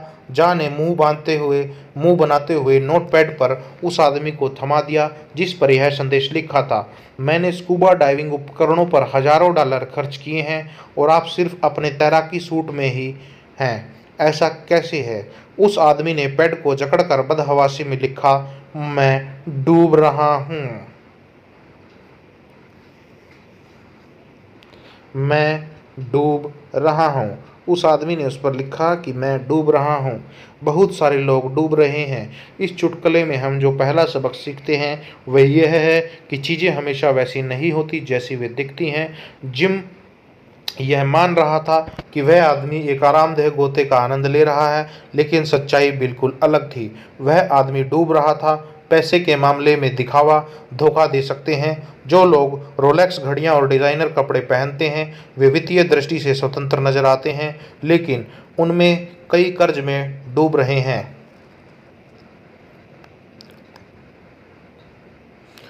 द मिलेनियर नेक्स्ट डोर के लेखक थॉमस जे स्टैनली और विलियम डी डैंको ने अपनी पुस्तक पर शोध शुरू किया तो वे उन लोगों से बातचीत करना चाहते थे जिनकी नेटवर्थ एक मिलियन डॉलर या उससे ज़्यादा थी। सबसे अमीर लोग सबसे महंगे मकानों में रहते हैं, यह मानते हुए लेखकों ने पूरे अमेरिका के आलीशान इलाकों में रहने वाले लोगों का सर्वेक्षण किया, लेकिन लेखकों को जल्द ही पता चल गया कि बड़े घरों में रहने वाले और महंगी कारें चलाने वाले कई लोगों के पास ज़्यादा दौलत नहीं थी, क्योंकि क्योंकि वे पाइपलाइन बनाने के बजाय आमदनी का एक हिस्सा अलग नहीं रख रहे थे, बल्कि पूरा आमदनी अपनी आलीशान जीवन शैली पर खर्च कर रहे थे। स्टैनली और डैंको ने इन महा उपभोक्ताओं का वर्णन करने के लिए एक कहावत का सहारा लिया, नाम बड़े दर्शन छोटे। यह कहावत काफ़ी स्पष्ट तस्वीर खींच देती है, है ना? नाम बड़े दर्शन छोटे, बड़ी बाल्टी बड़े खर्च। पचास साल की पाइपलाइन शक्ति योजना की शक्ति। हम गोताखोरों की कहानी से जो दूसरा सबक सीखते हैं उसमें वित्तीय दृष्टि से स्वतंत्र बनाने की जा की योजना शामिल है। जा की पचास साल की पाइपलाइन योजना अच्छी खबर बुरी खबर के परिदृश्य का आदर्श है। आप पचास साल की पाइपलाइन योजना बना सकते हैं। पचास साल की पाइपलाइन योजना की अच्छाई यह है कि यह कारगर है। कम पैसे वाले लोगों के लिए हर महीने थोड़े थोड़े पैसे बचाना और शेयर बाजार में निवेश करना वित्तीय दृष्टि से स्वतंत्र बनाने का अचूक तरीका है। दीर्घकालीन निवेश की कुंजी लंबी अवधि तक नियम से पैसे जोड़ना है, फिर इसे साल दर साल चक्रवृद्धि होने देना है। यदि लोग पर्याप्त जल्दी शुरू कर दें और अपनी पाइपलाइन योजना से चिपके रहें तो वे केवल सौ डॉलर प्रति माह बचाकर ही मिलेनियर बन सकते हैं। असंभव, आप कहते हैं। नीचे दिया चार्ट कहानी बता सकता है। पैंसठ साल के होने तक एक मिलियन डॉलर कैसे जोड़े, बारह प्रतिशत वार्षिक ब्याज दर अनुमानित। इस चार्ट को दोस्तों बड़े ध्यान से और गौर से पढ़िए कि आप कितने रुपए, कितने मासिक और कितने वार्षिक बचाएं तो मिलेनियर बनने में आपको कितना साल लगेगा। चार्ट को ध्यान से देखें। पिछले सत्तर सालों से शेयर बाजार ने औसतन ग्यारह प्रतिशत मुनाफा दिया है और पिछले दशक में पच्चीस प्रतिशत से ज़्यादा। इस बात पर विचार करते हुए बारह प्रतिशत मुनाफे की दर तार्किक और न्यायपूर्ण है। यह सीखना आश्चर्यजनक है कि मिलेनियर बनना आसान होता है, बशर्ते अपनी दीर्घकालीन पाइपलाइन बनाने का पर्याप्त बनाने का काम पर्याप्त जल्दी शुरू कर दें। गरीबी की रेखा के ऊपर जी रहा हर आदमी यह काम कर सकता है। दोस्तों, अगर अभी यहाँ तक आपने हमारे चैनल को सब्सक्राइब नहीं किया है तो चैनल को सब्सक्राइब ज़रूर कर दें। इसके लिए बस बारह प्रतिशत ब्याज देने वाले म्यूचुअल फंड में हर दिन तीन पॉइंट सत्तावन लाख डॉलर निवेश करने की ज़रूरत है और फिर इसे चालीस साल तक चक्रवृद्धि होने देना। त्वरित मिलेनियर। देखिए, शायद त्वरित नहीं बल्कि निश्चित रूप से मिलेनियर। इसे इस तरह सोचें, तीन अमेरिकियों में से एक सिगरेट पीता है। फ्लोरिडा में सिगरेट के एक पैकेट लगभग तीन पॉइंट सत्तावन लाख डॉलर में सत्तावन डॉलर में आता है।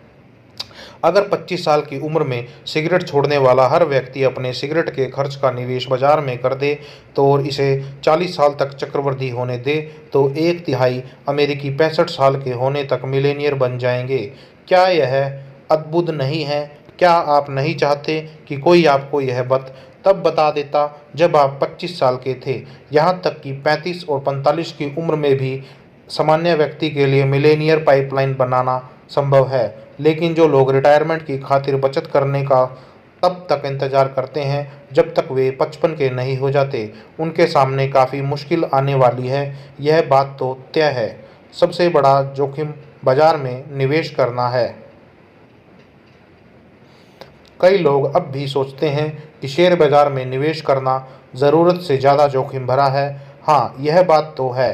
कुछ शेयर नीचे आते हैं और कुछ ऊपर, कुछ कई बार तो पूरा बाजार भी नीचे चला जाता है, जैसा उन्नीस सौ उनतीस में हुआ। लेकिन वॉल स्ट्रीट के सभी धुरंधर कहते हैं, लंबे समय में शेयर बाजार में निवेश करना मुनाफे देने वाला पाइपलाइन बनाने का सबसे आसान और सबसे अचूक तरीका है। तथ्य भी विशेषज्ञों का समर्थन करते हैं। दो सौ से ज़्यादा सालों में जब ये जब से न्यूयॉर्क स्टॉक एक्सचेंज व्यवसाय में है, शेयर हर तीन दिनों में से औसतन दो दिन ऊपर रहे हैं। द्वितीय विश्व युद्ध के बाद शेयर बाजार इकहत्तर गुना ऊपर जा चुका है। हालांकि इन पचपन सालों में नौ मंदियां आई थी।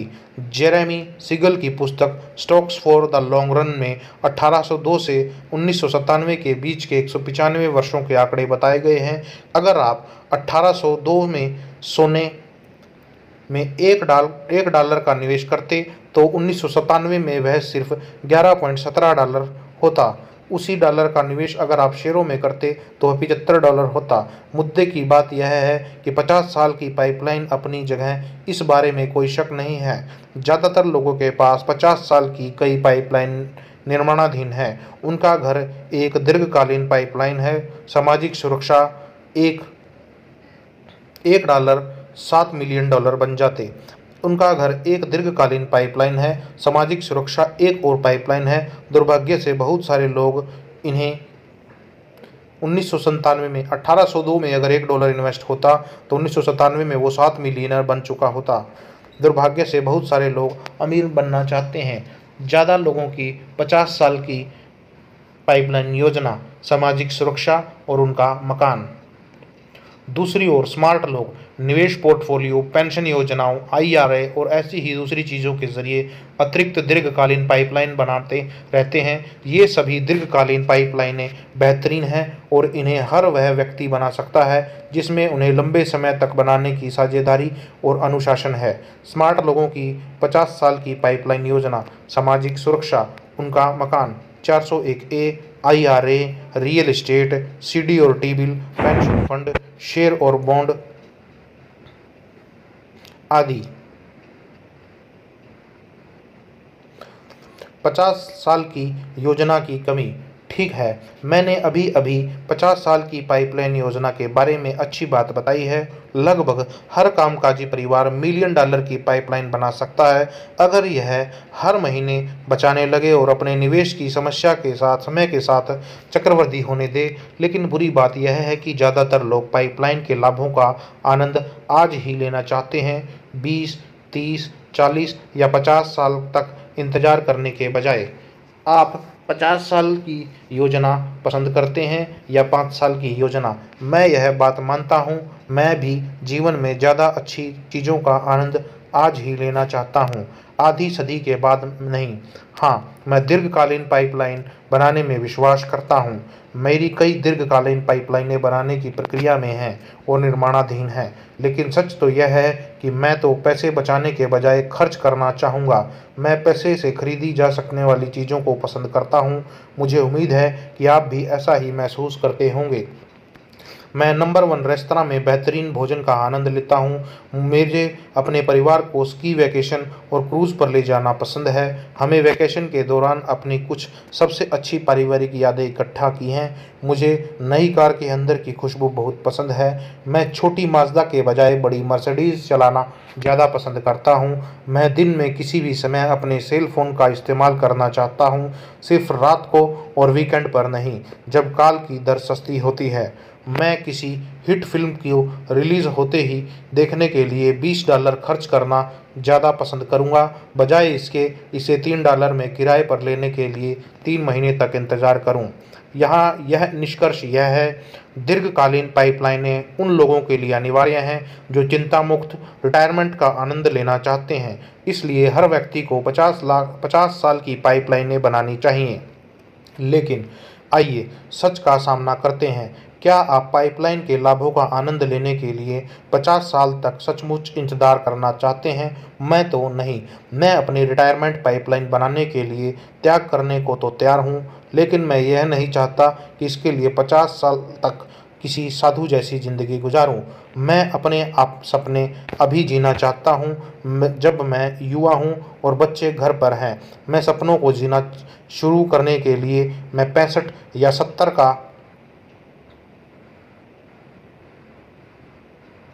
होने का इंतज़ार नहीं करना चाहता, चुटकुले वाले स्कूबा ड्राइवर की तरह।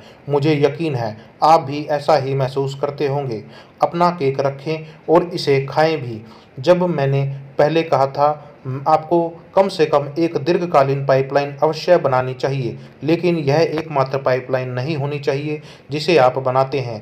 जिस तरह आपको सभी अंडे एक ही डलिया में नहीं रखना चाहिए, उसी तरह आपको अपने सभी मुनाफे भी एक ही पाइपलाइन में नहीं रखने चाहिए। देखिए, पाँच साल की पाइपलाइन योजना के साथ आप न केवल पाइपलाइनों के अपने पोर्टफोलियो का विविधीकरण करते हैं, बल्कि आप बड़े सपने देख सकते हैं और साठ सत्तर साल की उम्र के बजाय उन्हें तुरंत पूरा कभी कर सकते हैं। आप अपना केक रख भी सकते हैं और उसे खा भी सकते हैं। इस बारे में सोचें, क्या आप पचास साल के बजाय पाँच साल में वित्तीय दृष्टि से स्वतंत्र नहीं होना चाहेंगे? जाहिर है आप ऐसा ही चाहेंगे, कौन नहीं चाहेगा। इसलिए मैं आपको यह सलाह देता हूं कि अपनी पचास साल की पाइपलाइनें बनाने के साथ साथ अपनी पाँच साल की पाइपलाइन भी बना लें। दो प्रकार की पाइपलाइनें, दीर्घकालीन और अल्पकालीन। दीर्घकालीन पचास साल की, अल्पकालीन दो से पाँच साल की। आप पचास साल की पाई योजना पसंद करते हैं या पाँच साल की योजना? वास्तविक पाइपलाइन ई चक्रवर्ती पचास साल के बजाय दो से पाँच साल में बनाई जा सकती है और यह दशकों के बजाय महीनों में ही मुनाफा दे सकती है। आप अपनी वास्तविक पाइपलाइन अपने खाली समय में बनाना शुरू कर सकते हैं, शाम को और वीकेंड पर, जब तक यह आपको इतना मुनाफा न देने लगे कि आप इसे पूरे समय बनाने के लिए स्वतंत्र हो जाएं। जरा सोचें, पचास साल की पाइपलाइन बनाने में जितना समय लगता है उससे दस प्रतिशत समय के में वास्तविक पाइपलाइन आपको बलूत के पेड़ के शिखर पर पहुंचा सकती है। और सबसे अच्छी बात, आपको पाँच साल की पाइपलाइन बनाने के लिए ट्रक भर कर पैसा बचाने या निवेश करने की ज़रूरत नहीं है। आपको तो बस अपने समय और अपने संबंधों की लिवरेजिंग करने की ज़रूरत है। समय और संबंध ई चक्रवर्ती। आज के लिए जिए, कल के लिए योजना बनाएं। बरसों पहले मेरे पिताजी ने मुझे बेहतरीन सलाह दी थी। उन्होंने कहा था, आज के लिए जिए, कल के लिए योजना बनाएं। मैं ये शब्द कभी नहीं भूला और मैं अपनी चार संतानों के सामने उन्हें दोहराता रहता हूँ। जब आप अपनी पचास साल की पाइपलाइन बना रहे हों तब पाँच साल की पाइपलाइन भी बनाते रहें। इससे आपको मेरे पिताजी की बुद्धिमत्ता सलाह का अनुसरण करने की शक्ति मिलती है। दोस्तों, अगर अभी तक आपने चैनल को सब्सक्राइब नहीं किया है तो कृपया करके चैनल को सब्सक्राइब ज़रूर कर दें ताकि आपको हमारे नोटिफिकेशन टाइमली मिलते रहें और हमारे वीडियो भी मिलते रहें। देखिए, वास्तविक पाइपलाइन योजना पाँच साल की पाइपलाइन आपको आज के लिए जीने में सक्षम बनाती है, क्योंकि आप कुछ ही महीनों के भीतर अपनी मेहनत के फलों का आनंद ले सकते हैं। दूसरी ओर पचास साल की पाइपलाइन योजना आपको कल के लिए योजना बनाने की अनुमति देती है। इसलिए मैं लोगों को दीर्घकालीन और अल्पकालीन दोनों तरह की पाइपलाइनें बनाने का सलाह देता हूँ। पाइपलाइनें आपके जीवन की डोर हैं। पचास साल, दो से पाँच साल ई चक्रवर्ती निवेश, सुरक्षा, स्वतंत्रता, खुशी और नियंत्रण। जब मेरे पिताजी ने मुझे आज के लिए जिए, कल के लिए योजना बनाएं की सलाह दी थी तो वे दरअसल यह कह रहे थे, पाइपलाइनें आपके जीवन की डोर हैं, इसलिए बाल्टी ढोने वाले हमाल नहीं बल्कि पाइपलाइन निर्माता बनो। निष्कर्ष, वास्तविक पाइपलाइन की नीति कथा। वर्ष दो हज़ार एक, सिलिकॉन वैली, अमेरिका। कुछ समय पहले की बात है, पाल और ब्रूस नाम के दो महत्वाकांक्षी युवा कजिन सिस्टम्स इंटरनेशनल के मध्यम स्तर के मैनेजर थे, जो एक बहुराष्ट्रीय कॉरपोरेशन था जो पूरे संसार में बिजली और पानी की यूटिलिटी का स्वामी था। दोनों पक्के दोस्त थे और बड़े सपने देखते थे। वे लगातार बातें करते थे कि किसी दिन किसी न किसी तरह वे वित्तीय दृष्टि से पूरी तरह से स्वतंत्र हो जाएंगे। वे दोनों ही प्रतिभाशाली भी थे और मेहनती भी। उन्हें तो बस एक अवसर की ज़रूरत थी। एक दिन उन्हें वह अवसर मिल गया। कंपनी ने दोनों मित्रों को सिस्टम के विश्वव्यापी सॉफ्टवेयर डिज़ाइन में वरिष्ठ मैनेजर बनने का निर्णय लिया। उनका मासिक वेतन पहले से दुगना हो गया था। हमारा सपना सच हो गया, ब्रूस ने चिल्ला कर कहा। मुझे अपनी खुशकिस्मती पर यकीन नहीं हो रहा है, लेकिन पॉल को इतना यकीन नहीं था। दस घंटे की नौकरी के पहले दिन के अंत में पॉल की कमर दुख रही थी।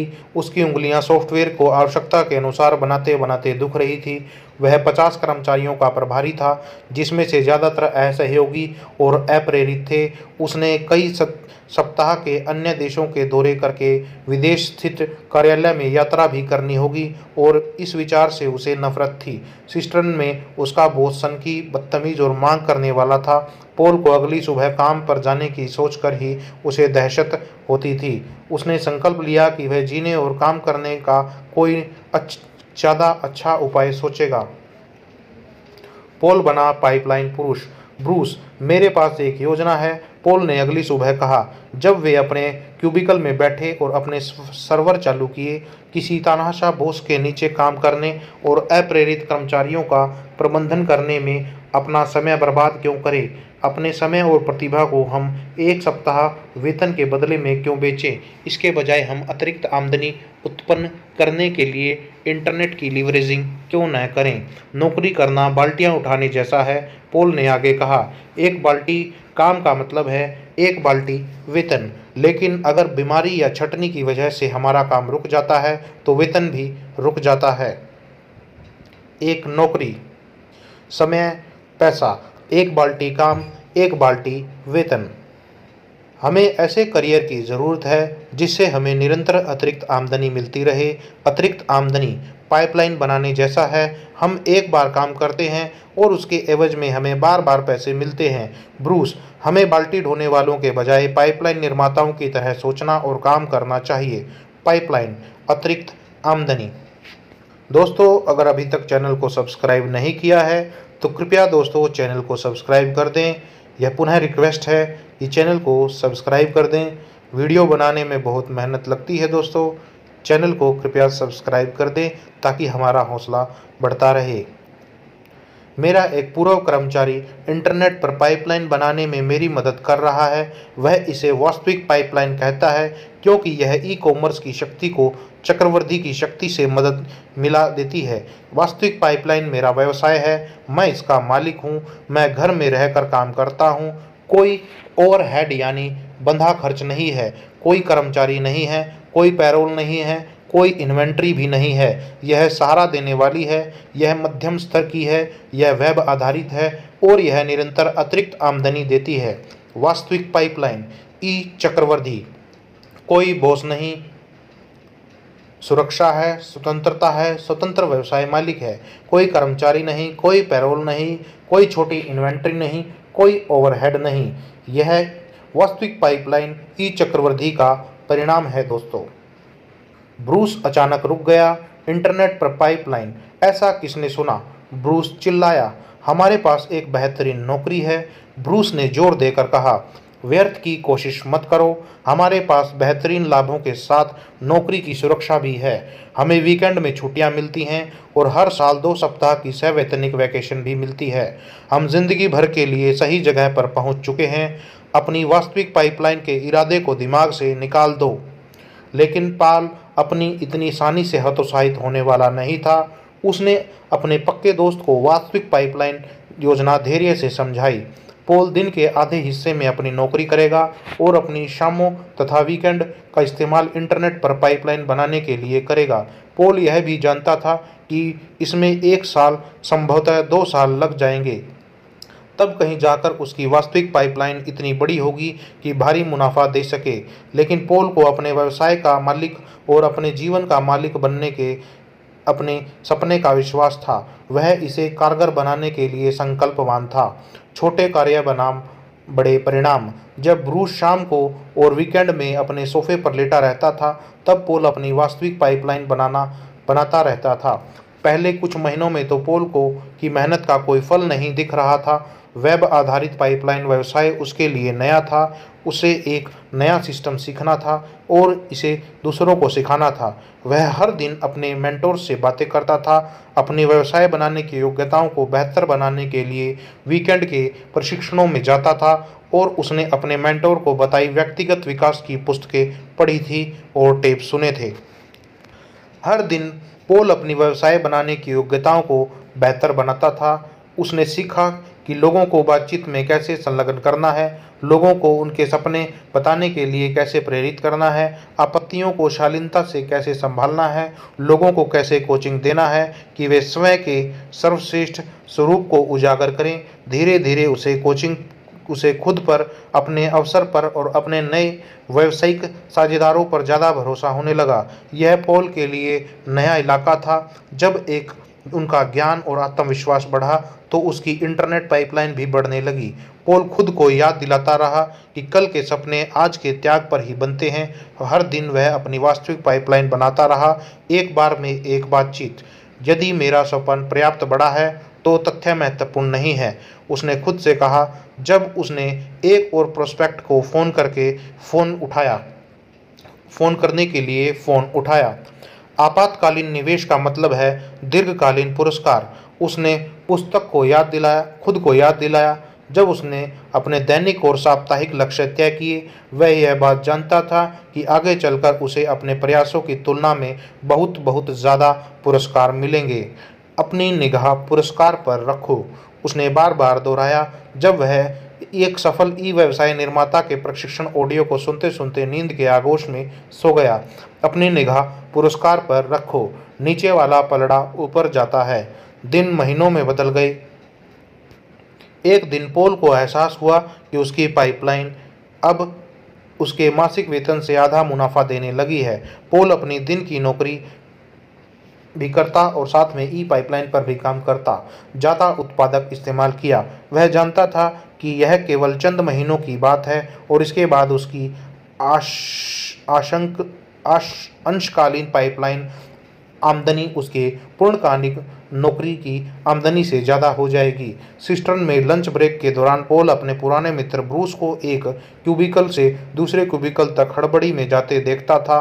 ब्रूस की बाल्टी ढोने वाली नौकरी अपना असर दिखा रही थी। ब्रूस अब तानाशाह बोस, अय यथार्थवादी, डेडलाइनों और छटनियों की दैनिक अफवाहों की वजह से ज़्यादा से ज़्यादा तनाव में दिख रहा था। वीकेंड पर ब्रूस इस्तीफे के दर्जनों पत्र लिखता था, लेकिन उसने उन्हें कभी मेल नहीं किया। उसे बिल चुकाने थे। उसे अपने वेतन की इतनी ज़्यादा ज़रूरत थी कि वह नौकरी पर नहीं छोड़ सकता था। उसे महसूस हो रहा था जैसे वह किसी जाल में फंस गया हो। वह भीतर से खाली खाली महसूस करता था, लेकिन उसके ऑफिस का कूड़ादान खाली नहीं था। वह तो ठसाठस इस्तीफों से भरा था। अपनी पाइपलाइन आमदनी, नौकरी की आमदनी, आपकी नौकरी से इस्तीफा देना। आखिर पॉल का बड़ा दिन आ गया। ई पाइपलाइन का उसका मासिक चेक सिस्टर्न के मासिक वेतन से ज़्यादा हो गया।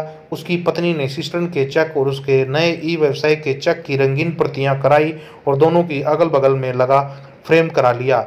उसके नए पाइपलाइन साझेदारों ने तालियां बजाई जब उसने उनको फ्रेम पर लगा देखा। उठाकर दिखाए, कैमरे चमके। पॉल की आंखें भी खुशी से चमक रही थी। पॉल ही सिस्टर्न का एकमात्र कर्मचारी था जो अपने बॉस से दहशत नहीं खाता था। अपनी वास्तविक पाइपलाइन की बदौलत पॉल स्वतंत्र था। इस ज्ञान से पॉल का आत्मविश्वास मिलता था। पॉल अपने बॉस के विस्फोटक को शांति से संभालता था। कड़ी निंदा के दौरान पॉल अपने कंधे तानता था और बॉस से सीधे नजरें मिलाता था। चिल्लाने की कोई ज़रूरत नहीं है, पॉल दृढ़ता से कहता था। मैं यहाँ आपके सामने खड़ा हूँ, क्या आपको नहीं लगता अगर हम शांति से इस पर बात करें तो हम तो हम ज़्यादा प्रभावी होंगे? सहकर्मी कहने लगे कि पॉल तो बॉस से इस तरह पेश आता है जैसे उसने शेर को पालतू कर लिया हो, लेकिन पॉल यह समझता था कि उसने अपने बॉस को पालतू नहीं बनाया है। पॉल तो उसके सामने सिर्फ इसलिए खड़ा हो पाता था क्योंकि अब बॉस उसके पास पॉल के जीवन को नियंत्रित करने की शक्ति नहीं थी। एक शाम को पॉल अपने घर के ऑफिस में बैठा था। उसने नीचे दिया पत्र लिखा। दोस्तों, अगर अभी तक आपने हमारे चैनल को सब्सक्राइब नहीं किया है तो पुनः रिक्वेस्ट, चैनल को सब्सक्राइब ज़रूर कर दें। यह प्रिय श्रीमान बॉस, मैं आपको यह बताने के लिए पत्र लिख रहा हूं कि तत्काल प्रभाव से मैं सिस्टर्न इंटरनेशनल से इस्तीफ़ा दे रहा हूं। मुझे सिस्टर्न में अपने समय में काफ़ी आनंद आया, लेकिन मुझे आपको यह जानकारी देते हुए अफसोस है कि कंपनी अब मेरी सेवाओं का लाभ नहीं ले सकती। आपसे मुक्त, पाइपलाइन पॉल। पॉल की स्वतंत्रता का सैलाब महसूस हुआ जब उसने इस्तीफे का पत्र मोड़ा और उसे एक लिफाफे में डाला। वह आशा और आशावाद से भरकर भविष्य की राह देख रहा था। पॉल समझता था उसने अपनी इंटरनेट पाइपलाइन से जो हासिल किया है वह एक बड़े बहुत बड़े सपने का सिर्फ पहला चरण था। देखिए, पोल के पास ऐसी योजनाएं थी जो सिस्टर्न इंडस्ट्री की दीवारों से बहुत बहुत आगे तक जाती थी। पोल की योजना पूरे उत्तर अमेरिका और अंततः पूरे संसार में इंटरनेट पाइपलाइनें बनाने की थी। पाइपलाइनें पूरे संसार में मदद के लिए अपने मित्र को नियुक्त नियुक्त करना। पोल का वेब आधारित व्यवसाय फलता फूलता रहा। वह पहले कभी इसे ज़्यादा खुश या इससे ज़्यादा परिपूर्ण महसूस नहीं करता था, लेकिन यही बात सिस्टम में उसके पूर्व सहकर्मियों के बारे में नहीं कही जा सकती थी। कंपनी अपने ज़्यादा से ज़्यादा व्यवसाय को ऑनलाइन ले जा रही थी, जिसका मतलब यह था कि पोल के पुराने विभाग की छटनी हो गई थी। ब्रूस के भारी वेतन के कारण उसे सबसे पहले नौकरी से निकाला गया। पोल को दुख होता था जब वह ब्रूस को मित्रों के पुरातनपंथी पीसी पर परामर्श का काम देने की भीख मांगते देखता था, इसलिए पोल ने ब्रूस के साथ एक मुलाकात तय की। ब्रूस, मैं तुम्हारी मदद मांगने आया हूँ। ब्रूस ने अपने झुके हुए कंधे सीधे किए और उसकी काली आंखें सिकुड़ गई। उसने फुफकारते हुए कहा, मेरा मजाक मत उड़ाओ, मैं यहाँ शान झाड़ने नहीं आया हूँ। पोल ने कहा, मैं तो तुम्हें एक बेहतरीन कारोबारी अवसर देने आया हूँ। मुझे दो साल लगे, तब कहीं जाकर मेरी इंटरनेट पाइपलाइन इतना मुनाफा कमा रही है कि मैं सिस्टर्न से इस्तीफ़ा दे पाया, लेकिन मैं इसके बाद बहुत कुछ सीखा है। मैं जानता हूँ कि वास्तविक पाइपलाइन कैसे बनाना है, लोगों से कैसे बात करनी है, टीमें कैसे बनानी है, लोगों का विकास कैसे, व्यवसाय का विकास कैसे करना है। मैंने एक आजमाया हुआ सिस्टम सीखा है जो मुझे और मेरे साझेदारों को एक और वास्तविक पाइपलाइन बनाने की शक्ति देगा, और फिर एक और और फिर एक और पाइपलाइन बनाने का सिस्टम। पुस्तकें, टेप, मीटिंग, कार्यक्रम, प्रोडक्ट और लक्ष्य। मुझे पाइपलाइन साझेदारों की ज़रूरत है। पोल ने आगे कहा, मैं तुम्हें मुझे पाइपलाइन साझेदारों की ज़रूरत है। पोल ने आगे कहा, मैं तुम्हें हर वह चीज़ सिखाऊंगा जो मैं वेब आधारित पाइपलाइन बनाने के बारे में जानता हूँ, इसलिए मैं तुम तुमसे एक पाई भी नहीं लूँगा। मैं बदले में बस चाहता हूँ कि तुम वह सिस्टम सीखो जो मैं तुम्हें सिखाता हूँ, फिर इसे दूसरों को सिखाओ और उसमें प्रत्येक दूसरे को सिखाए, जब तक कि वास्तविक पाइपलाइन उत्तर अमेरिका के हर शहर में ना पहुँच जाए और अंततः संसार के हर हर घर में ना पहुंच जाए। पोल, ब्रूस और अन्य। जरा सोचे, पोल ने आगे क्या कहा, हमारी वास्तविक पाइपलाइनों के जरिए भी जरिए जो भी जाता है, हम हर पाइपलाइन खरीदारी के बदले में थोड़ी कमाई कर सकते हैं। हमारे अन्य ऑनलाइन पाइप पाइपों के जरिए जितना ज़्यादा वॉल्यूम जाएगा, हमारी जेब में भी उतना ही ज़्यादा पैसा बहकर आएगा। मैंने जो वास्तविक पाइपलाइन बनाई है वह सपने का अंत नहीं है, यह तो सिर्फ शुरुआत है। पोल को आखिरकार बड़ी तस्वीर दिख गई। वह मुस्कुराया और उसने अपने कज़न की तरफ अपना हाथ बढ़ाया। उसने हाथ मिलाया और फिर पुराने बिछड़े हुए दोस्तों की तरह गले मिले। एहसान का बदला। बरसों गुजर गए। पोल और ब्रूस काफ़ी पहले रिटायर हो चुके हैं, लेकिन उनका विश्वव्यापी इंटरनेट पाइपलाइन व्यवसाय अब भी उनके बैंक खातों में साल में करोड़ों डॉलर बहाकर ला रहा है। पुराने दोनों पुराने दोस्तों के पास पूरे संसार में शानदार जगहों की यात्रा करने की फुर्सत भी नहीं थी फुर्सत भी थी और पैसे भी। एक दिन ब्रूस ने पोल से कहा वह लंच पर उससे मिले। वह एक रोमांचक खबर सुनाना चाहता था। पोल, बरसों पहले तुमने मुझे वेब आधारित कारोबारी अवसर देकर मुझे एक बहुत खास उपहार दिया था। उस उपहार ने मेरा जीवन हमेशा के लिए बदल दिया। मैं बरसों से उस एहसान का बदला चुकाने का कोई तरीका खोज रहा हूँ, इसलिए मैंने तुम्हें आज यहाँ आमंत्रित किया है। यह रहा मेरी तरफ से तुम्हारा उपहार। ब्रूस ने पोल की तरफ एक लिफाफा सरकाया। इसके अंदर इटली के दो प्रथम श्रेणी के हवाई टिकट थे। इटली के दो टिकट, इटली की राउंड ट्रिप का टिकट। तुम्हें ज़रूरत नहीं है, पोल ने कहना शुरू किया, लेकिन ब्रूस ने अपने मित्र की बात काट दी। फिलहाल मुझसे मुझे बात करने दो, ब्रूस ने कहा। जब हम छोटे बच्चे थे तब से हमारे साझेदार हमें बता रहे हैं कि हमारे परिवार इटली से यहाँ आए थे। देखो, इंटरनेट की मदद से मैंने अपनी पारिवारिक जड़ों की तलाश की है। हमारी जड़ें दो कजन्स तक जाती हैं जो मध्य इटली के एक छोटे गांव में रहते थे। पोल, यह तुम्हें मेरा उपहार है। ब्रूस ने आगे कहा, हम उस गांव की सैर पर जा रहे हैं। उस कस्बे में उस चौराहे को देखेंगे जहां हमारे पर पर पर पर पर दादा और दूसरे सभी गांव वाले कस्बे के हौज से बाल्टियां भरने के लिए मिले थे। हम अपने घुटनों के बल टिक कर अपने पूर्वजों और ईश्वर को धन्यवाद देना चाहते हैं कि उन्होंने वरदानों की ऐसी पाइपलाइन बनाई जो हमें जीवन में खुलकर मिले हैं। दायरा पूरा करना। पोल स्तब्ध खामोशी में अपने कज़न को घूरने लगा। फिर वह आगे बढ़ा और ब्रूस के दोनों हाथ अपने हाथ में कसकर पकड़ लिए। मेरा सिर्फ एक ही आग्रह है, पोल ने शांति से कहा, क्या तुम चलने की तारीख अगले सप्ताह से बदल कर कल कर सकते हो? दो सप्ताह बाद। रोम का हवाई अड्डा खचाखच भरा था। पोल और ब्रूस इटली में दो शानदार सप्ताह बिताने के बाद अमेरिका लौट रहे थे।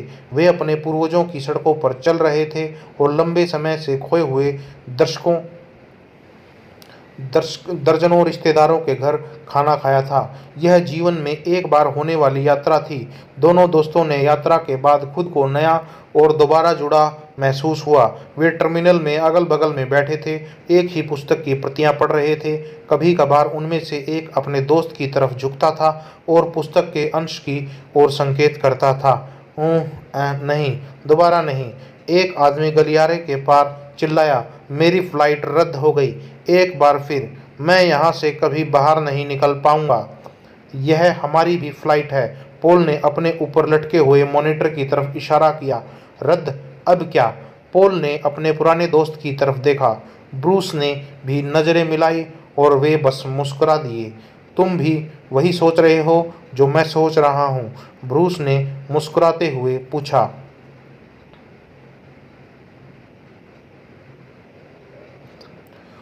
तुम वही सोच रहे हो जो मैं सोच रहा हूँ, पोल मुस्कुराया। ऐसा लगता है जैसे हमें यहाँ रुकने के लिए एक और हफ्ता मिल गया है। वे एक सुर में चिल्लाए।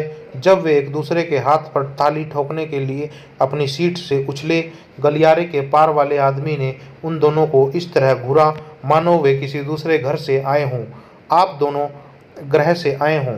आप दोनों किस बारे में इतने खुश क्यों हो? उसने अविश्वास से पूछा। मैं दो दिन से हवाई अड्डे पर फंसा हुआ हूँ। मैं लगातार दूसरे साल अपनी बेटी के जन्मदिन की पार्टी चूक गया। मैं पिछले महीने के दौरान इतने सारे टाइम जोन में रह रहा हूँ कि मैं नहीं जानता कि आज कौन सा दिन है। अगर यह प्राप्त नहीं है तो मैं इस साल अपने लक्ष्य को चूक जाऊँगा, क्योंकि मेरा ग्राहक लालच में आ गया और उसने समझौता करने से इनकार कर दिया है। हमें अफसोस है, ब्रूस ने कहा। हम सहानुभूति रख सकते हैं। हम इसी तरह प्रतिक्रिया प्रतिक्रिया करते थे, है ना पोल? बिल्कुल सही, बिल्कुल करते थे, पोल ने कहा। तनाव में, दबाव में, थकान में, मुसीबत में, यानी जितनी भी मुश्किलें हो सकती थी हमने उनका अनुभव किया। यह पाइपलाइन के पहले वाले दिन की बात थी, है ना ब्रूस? पाइपलाइन के पहले वाले दिनों में पहले से आपका क्या मतलब है? तनावग्रस्त अजनबी ने पूछा। यह सब किस बारे में है? समझना अच्छा लगेगा, पोल ने खुशी से कहा। लेकिन मेरे मित्र, और मुझे कार रेंटल डेस्क तक जाना है। मुझे अपना बिजनेस कार्ड दें और अमेरिका लौटने पर हम में से एक आपको फ़ोन करेगा। तनावग्रस्त अजनबी ने पोल को अपना बिजनेस कार्ड थमाया। बदले में पोल ने उसे अपनी पुस्तक थमाई। इसे लें, अपनी फ्लाइट का इंतज़ार करते समय इसे पढ़ लें, पोल ने कहा। जब मैं आपसे मिलूँगा तो आपसे इस पुस्तक के बारे में बात करूँगा। पोल ने ब्रूस की पीठ थपथपाई और उसे रेंटल कार्ड डेस्क की तरफ ले गया। इतनी देर ठहरा और सोचा, इतनी देर में उसके कार्ड को पढ़ लूँ। Bob Bruno, attorney at law, one eight hundred मुकदमा करें। Bob Bruno, attorney at law, Paul ने कहा। मैं कहूँगा कि मिस्टर ब्रूनो पाइपलाइन बनाने के अवसर का स्वागत करेंगे, है ना? ब्रूनो, ब्रूनो, ब्रूस ने धीरे से नाम का उच्चारण किया। ब्रूनो नाम बहुत ज़्यादा जाना पहचाना लगता है। ब्रूस, न जाने क्यों मेरे मन में इस ब्रूनो के बारे में अच्छी भावना है, पोल ने कहा। वैसी ही भावना जो बचपन में तब थी जब तुमने मुझे व्यवसाय में शामिल किया था। मैं सोचता हूँ हमारा नया मित्र ब्रूनो हमारा अच्छा पाइपलाइन निर्माता बनने वाला है। पोल और ब्रूस ने पुस्तक को अपनी गोद में रख ली।